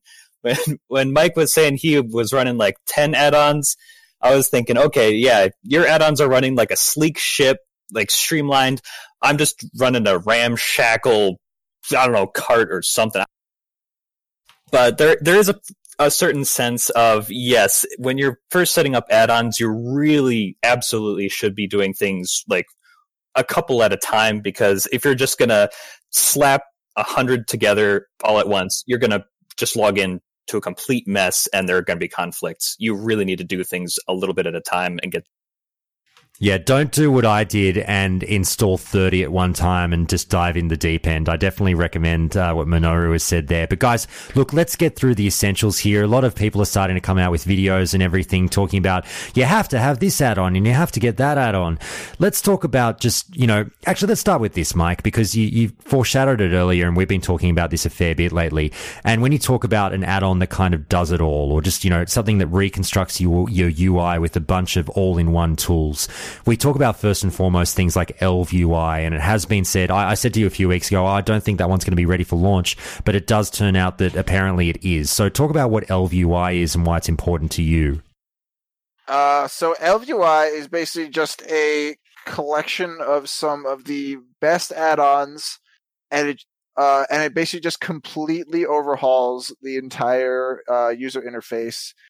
It it has it has uh, one bag, tidy plates, move everything, um, separate separate chat windows on your left and right corner. Um, uh, oh god, what the hell else? Um, it, I've been I've been using LV, I take ElvUI for for granted for so long that I forget all the specific add-ons that are tagged in, other than those immediate ones. But just the way it's presented, it's so sleek, it's sm- so smooth.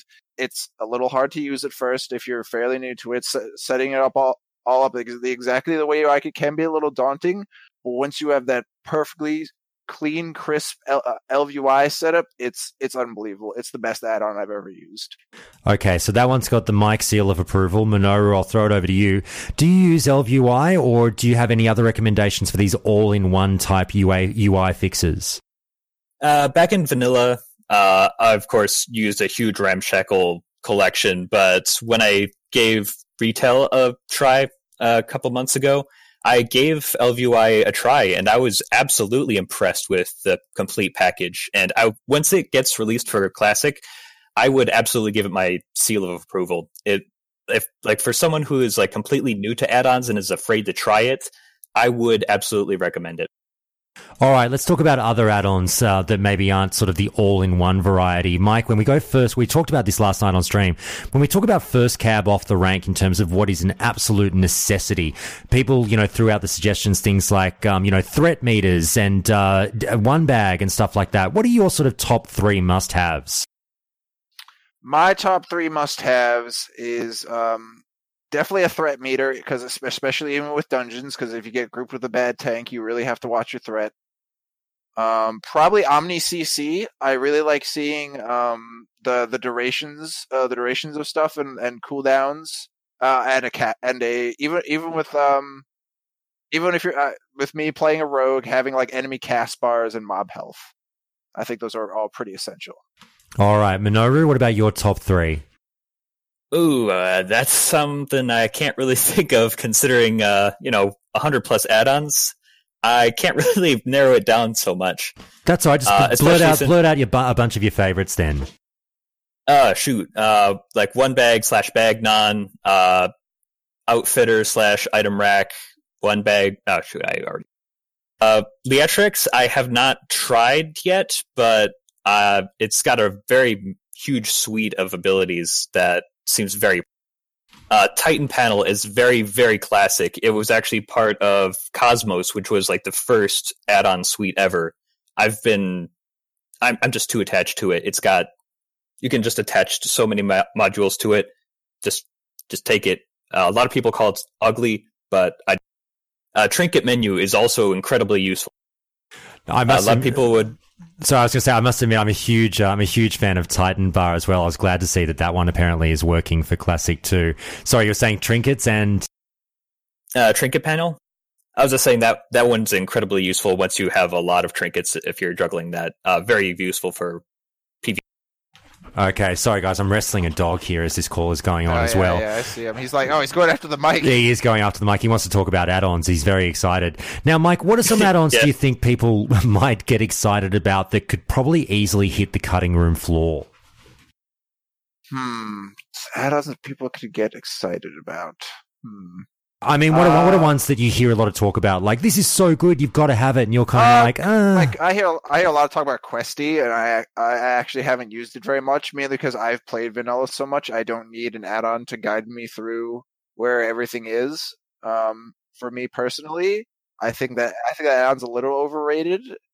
Um, also, especially since people like really say they want to get into like experiencing vanilla and exploring the world again. I feel like Questie is a little disingenuous disingenuous to uh, the classic experience, if you ask me. But I mean, I, if if you want to use it, go right ahead.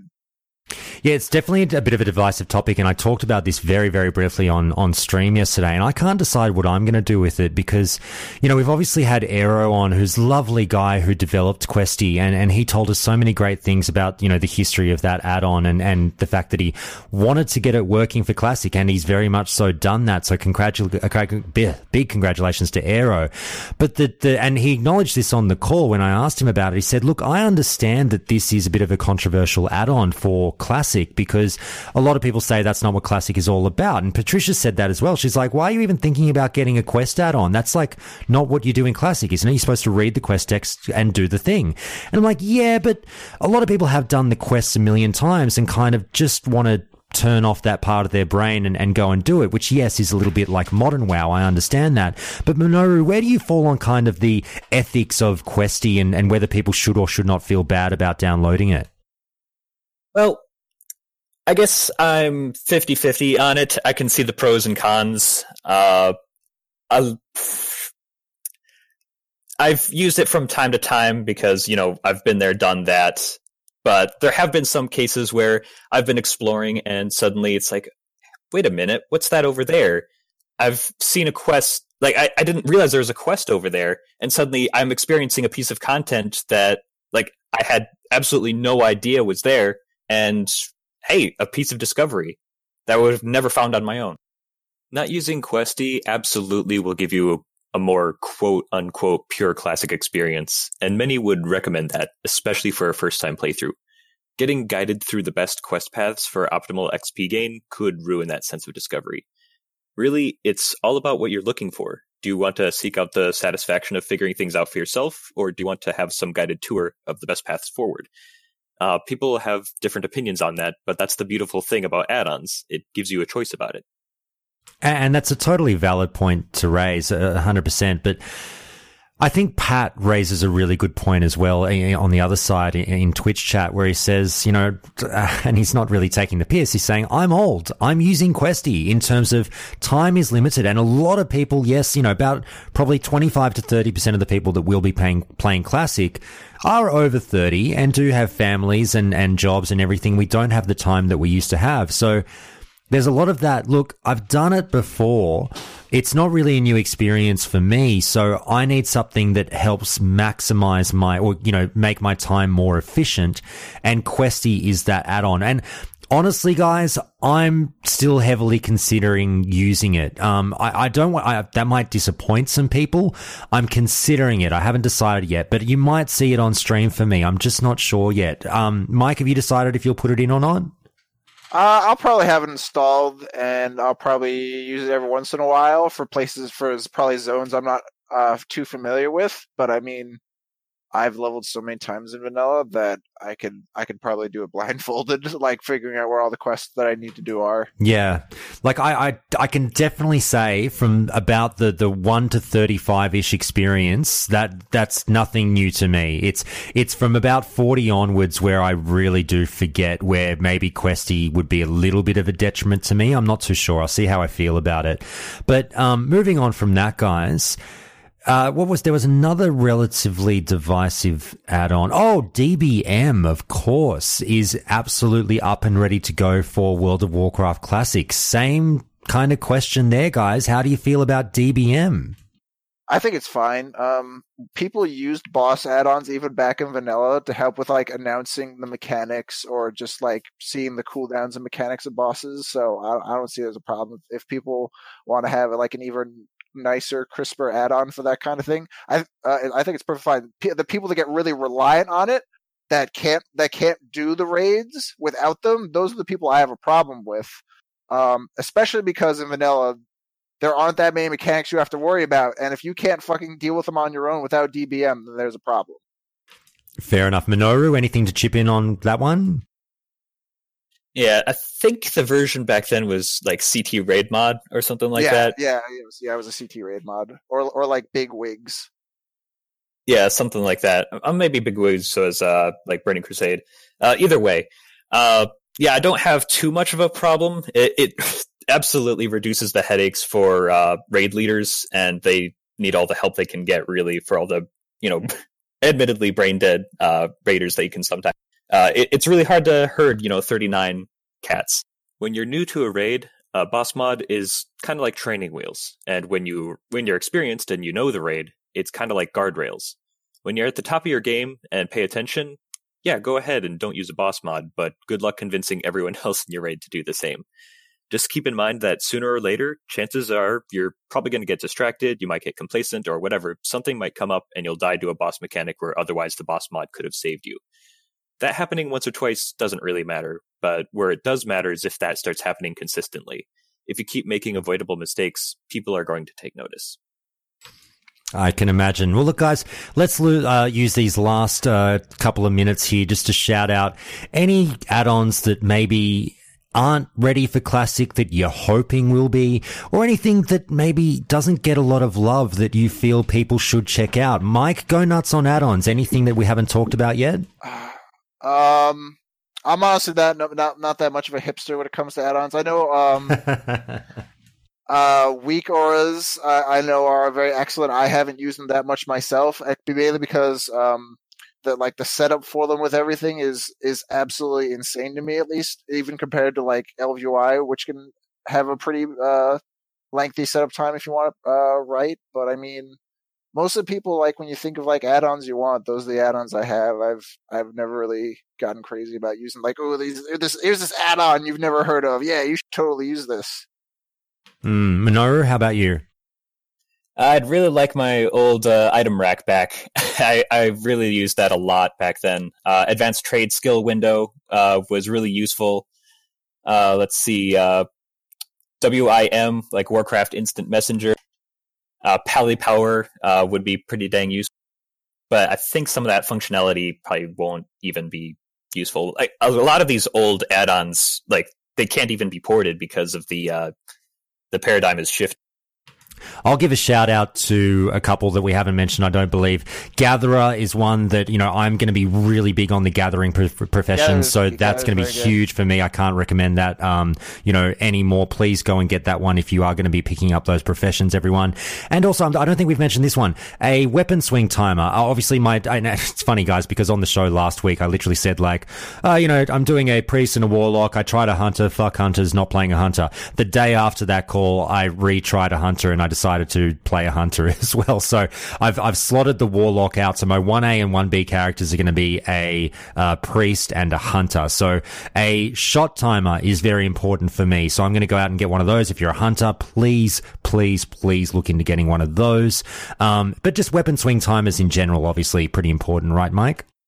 Um, Actually, honestly, while leveling, I think weapon swing timers are pretty overrated. Uh, but I've for raiding, are they more useful? I'm not uh, sure. raiding yeah. it's fine. Yeah, it's definitely more useful. For leveling, I think it's absolutely useless. Um, uh, I've I've never had a problem with it. Um, with, but with auto shot timer for hunters, I definitely think it's very important being able to time your, your yep, shots when yep. you're trying to kite a mob. That's super important. Yeah, and, and, don't get me wrong. If you're on, like, even I at, at this very very early basic level of playing a hunter, you can do it pretty easily just working out the timing and going by, you know, you know when your next auto shot is coming pretty much, but the timer really does make it a sweet science, which I do highly recommend. Now, guys, I, I think that's about everything. Great Great job. We've covered uh, a few of the good ones to go out and get. And yeah, add-ons, baby. Go dive in. Don't be shy. Don't let people tell you that getting even one add-on waters down the classic experience. It doesn't. We all had add-ons back in the day. It's all fine. So, you know, just don't be like me maybe and get, or Minoru will get our 100 add-ons and you won't be able to see anything on our screen. It'll just all be graphic uh, or UI elements.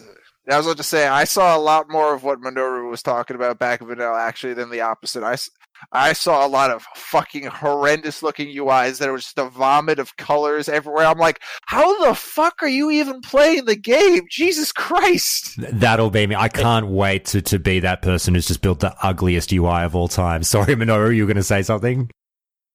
Well, I I was going to say it's uh, make no claims that mine was pretty, but it was functional. Very good, very good. Be the best you can be. Okay. Swiss Army. With what? Sorry. Oh, I got. Oh, I was gonna say it's like a Swiss Army knife, but I, I gotta say, for how much you uh, claim to have loved manipulating the auction house, I like we didn't say anything about like an auction. Oh, uh, au- au- auctionator. Auctionator. Yes. Sorry, you're very auctionator, good. auctioneer, au- Yeah, oh, I really like aux too. Yep, aux is aux is aux is a super simple one, super minimalistic. Um, that's that's why I like that one so much. You're very right to point that out, Minoru, and I was very remiss to leave that out because, yeah, I'll be leaning on Auctionator in um, World of Warcraft Classic. But I'll, I'll give you one little embarrassing tidbit as to why I may have left that out just then. Dirty little secret about me.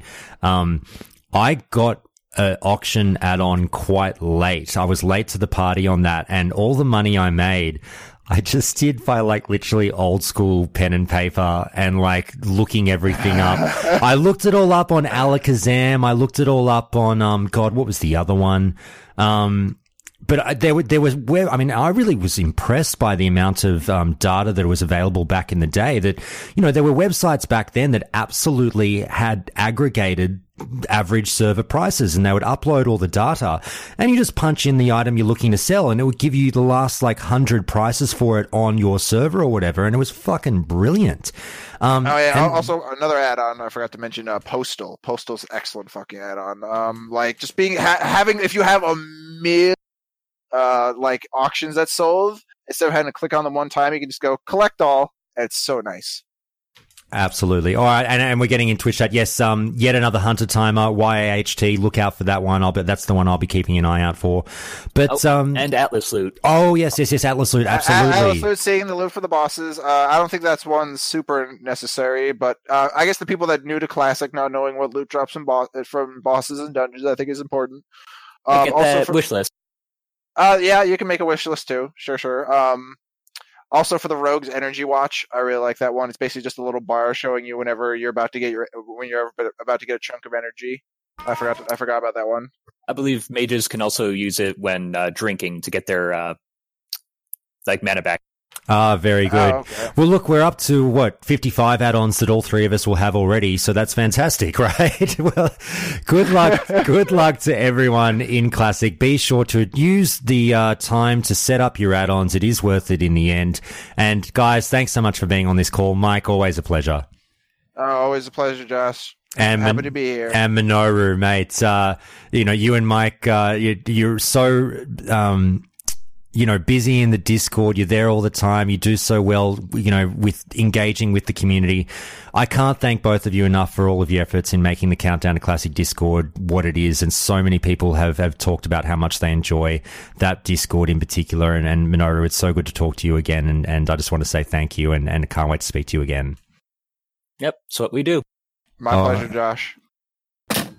And that's the show for today, everyone. Look forward to more countdown next week and more fun calls as we celebrate the launch of this fantastic game. But before you go, let's do the thank yous to the following patrons. Let's see if I can do it in one breath again, and I won't get very far, but let's see how I do. Absolute Aggressor, Andy P, Anti, Bear of Pain, Binger, Brandon K, Bubba, Callum F, Chunky Dunk, CJ, Damien A, David F, David J, Dufficus, Gecko Mayhem, Halsey Spartan, Henrik B, Herbert, James S, Jamie S, John AC, Josh W, Queso37, Minoru, Moonbachu, MVP Doug, Paul E, Randall H, Rasmus S, Rarebit, Rick S, L. I think it's that same spot every time. RJ Leffer, Ryan K, Sylvia K, Stov, Suna Silfa, Tim B, Tim S, Tom S, Twigs, and Zudamos. And of course, the very dedicated, legendary patrons of Countdown to Classic. An extra special shout out and thank you from the bottom of my heart to those who dig very deep for the show every month. In 8 Count, Batlord, Billy C, Carsten, Eric C, Eric S, Firespit Kitten, Flosy B, Freaky Fritz, Galgamir, Ida B, John N, Carl W, Nick B, Palfurus, Pat Snight, Sarah S, Stephen B, Sterling. So sorry, Sterling, I forgot him before. By the way, everyone, if you are a patron, uh, a 10 or $20 patron, and I have forgotten to put your name in these lists, please do send me a PM and let me know. I would hate if I've left anyone else out. Apologies to Sterling for that. The Anton, Wilson Mar, Vanafak, and Valaco. And by the way, I should say Sterling wasn't narky about it. He was lovely about it. I just I feel so bad. He was really, really polite, but I do sometimes leave people out. So sorry about that. Thank you so much for all those people for your phenomenal support of the show. Countdown to Classic would not be on the air without your support. So until next week, that's it for today, everyone. Go out and keep on leveling, and I'll see you out there in the wide world of Azeroth.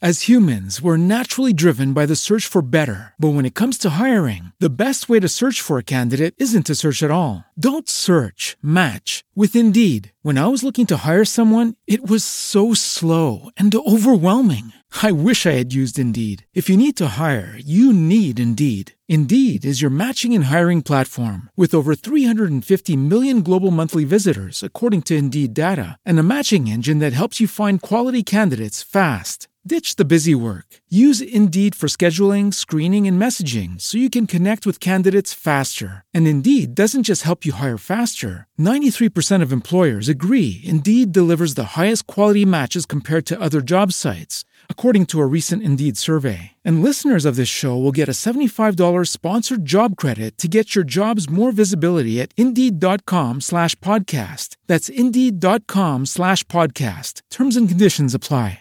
Hey guys, it is Ryan. I'm not sure if you know this about me, but I'm a bit of a fun fanatic when I can. I like to work, but I like fun too. It's a thing. And now the truth is out there. I can tell you about my favorite place to have fun Chumba Casino. They have hundreds of social casino style games to choose from, with new games released each week. You can play for free anytime, anywhere. And each day brings a new chance to collect daily bonuses. So join me in the fun. Sign up now at chumbacasino.com. No purchase necessary. Group. Void prohibited by law. See terms and conditions. 18 plus.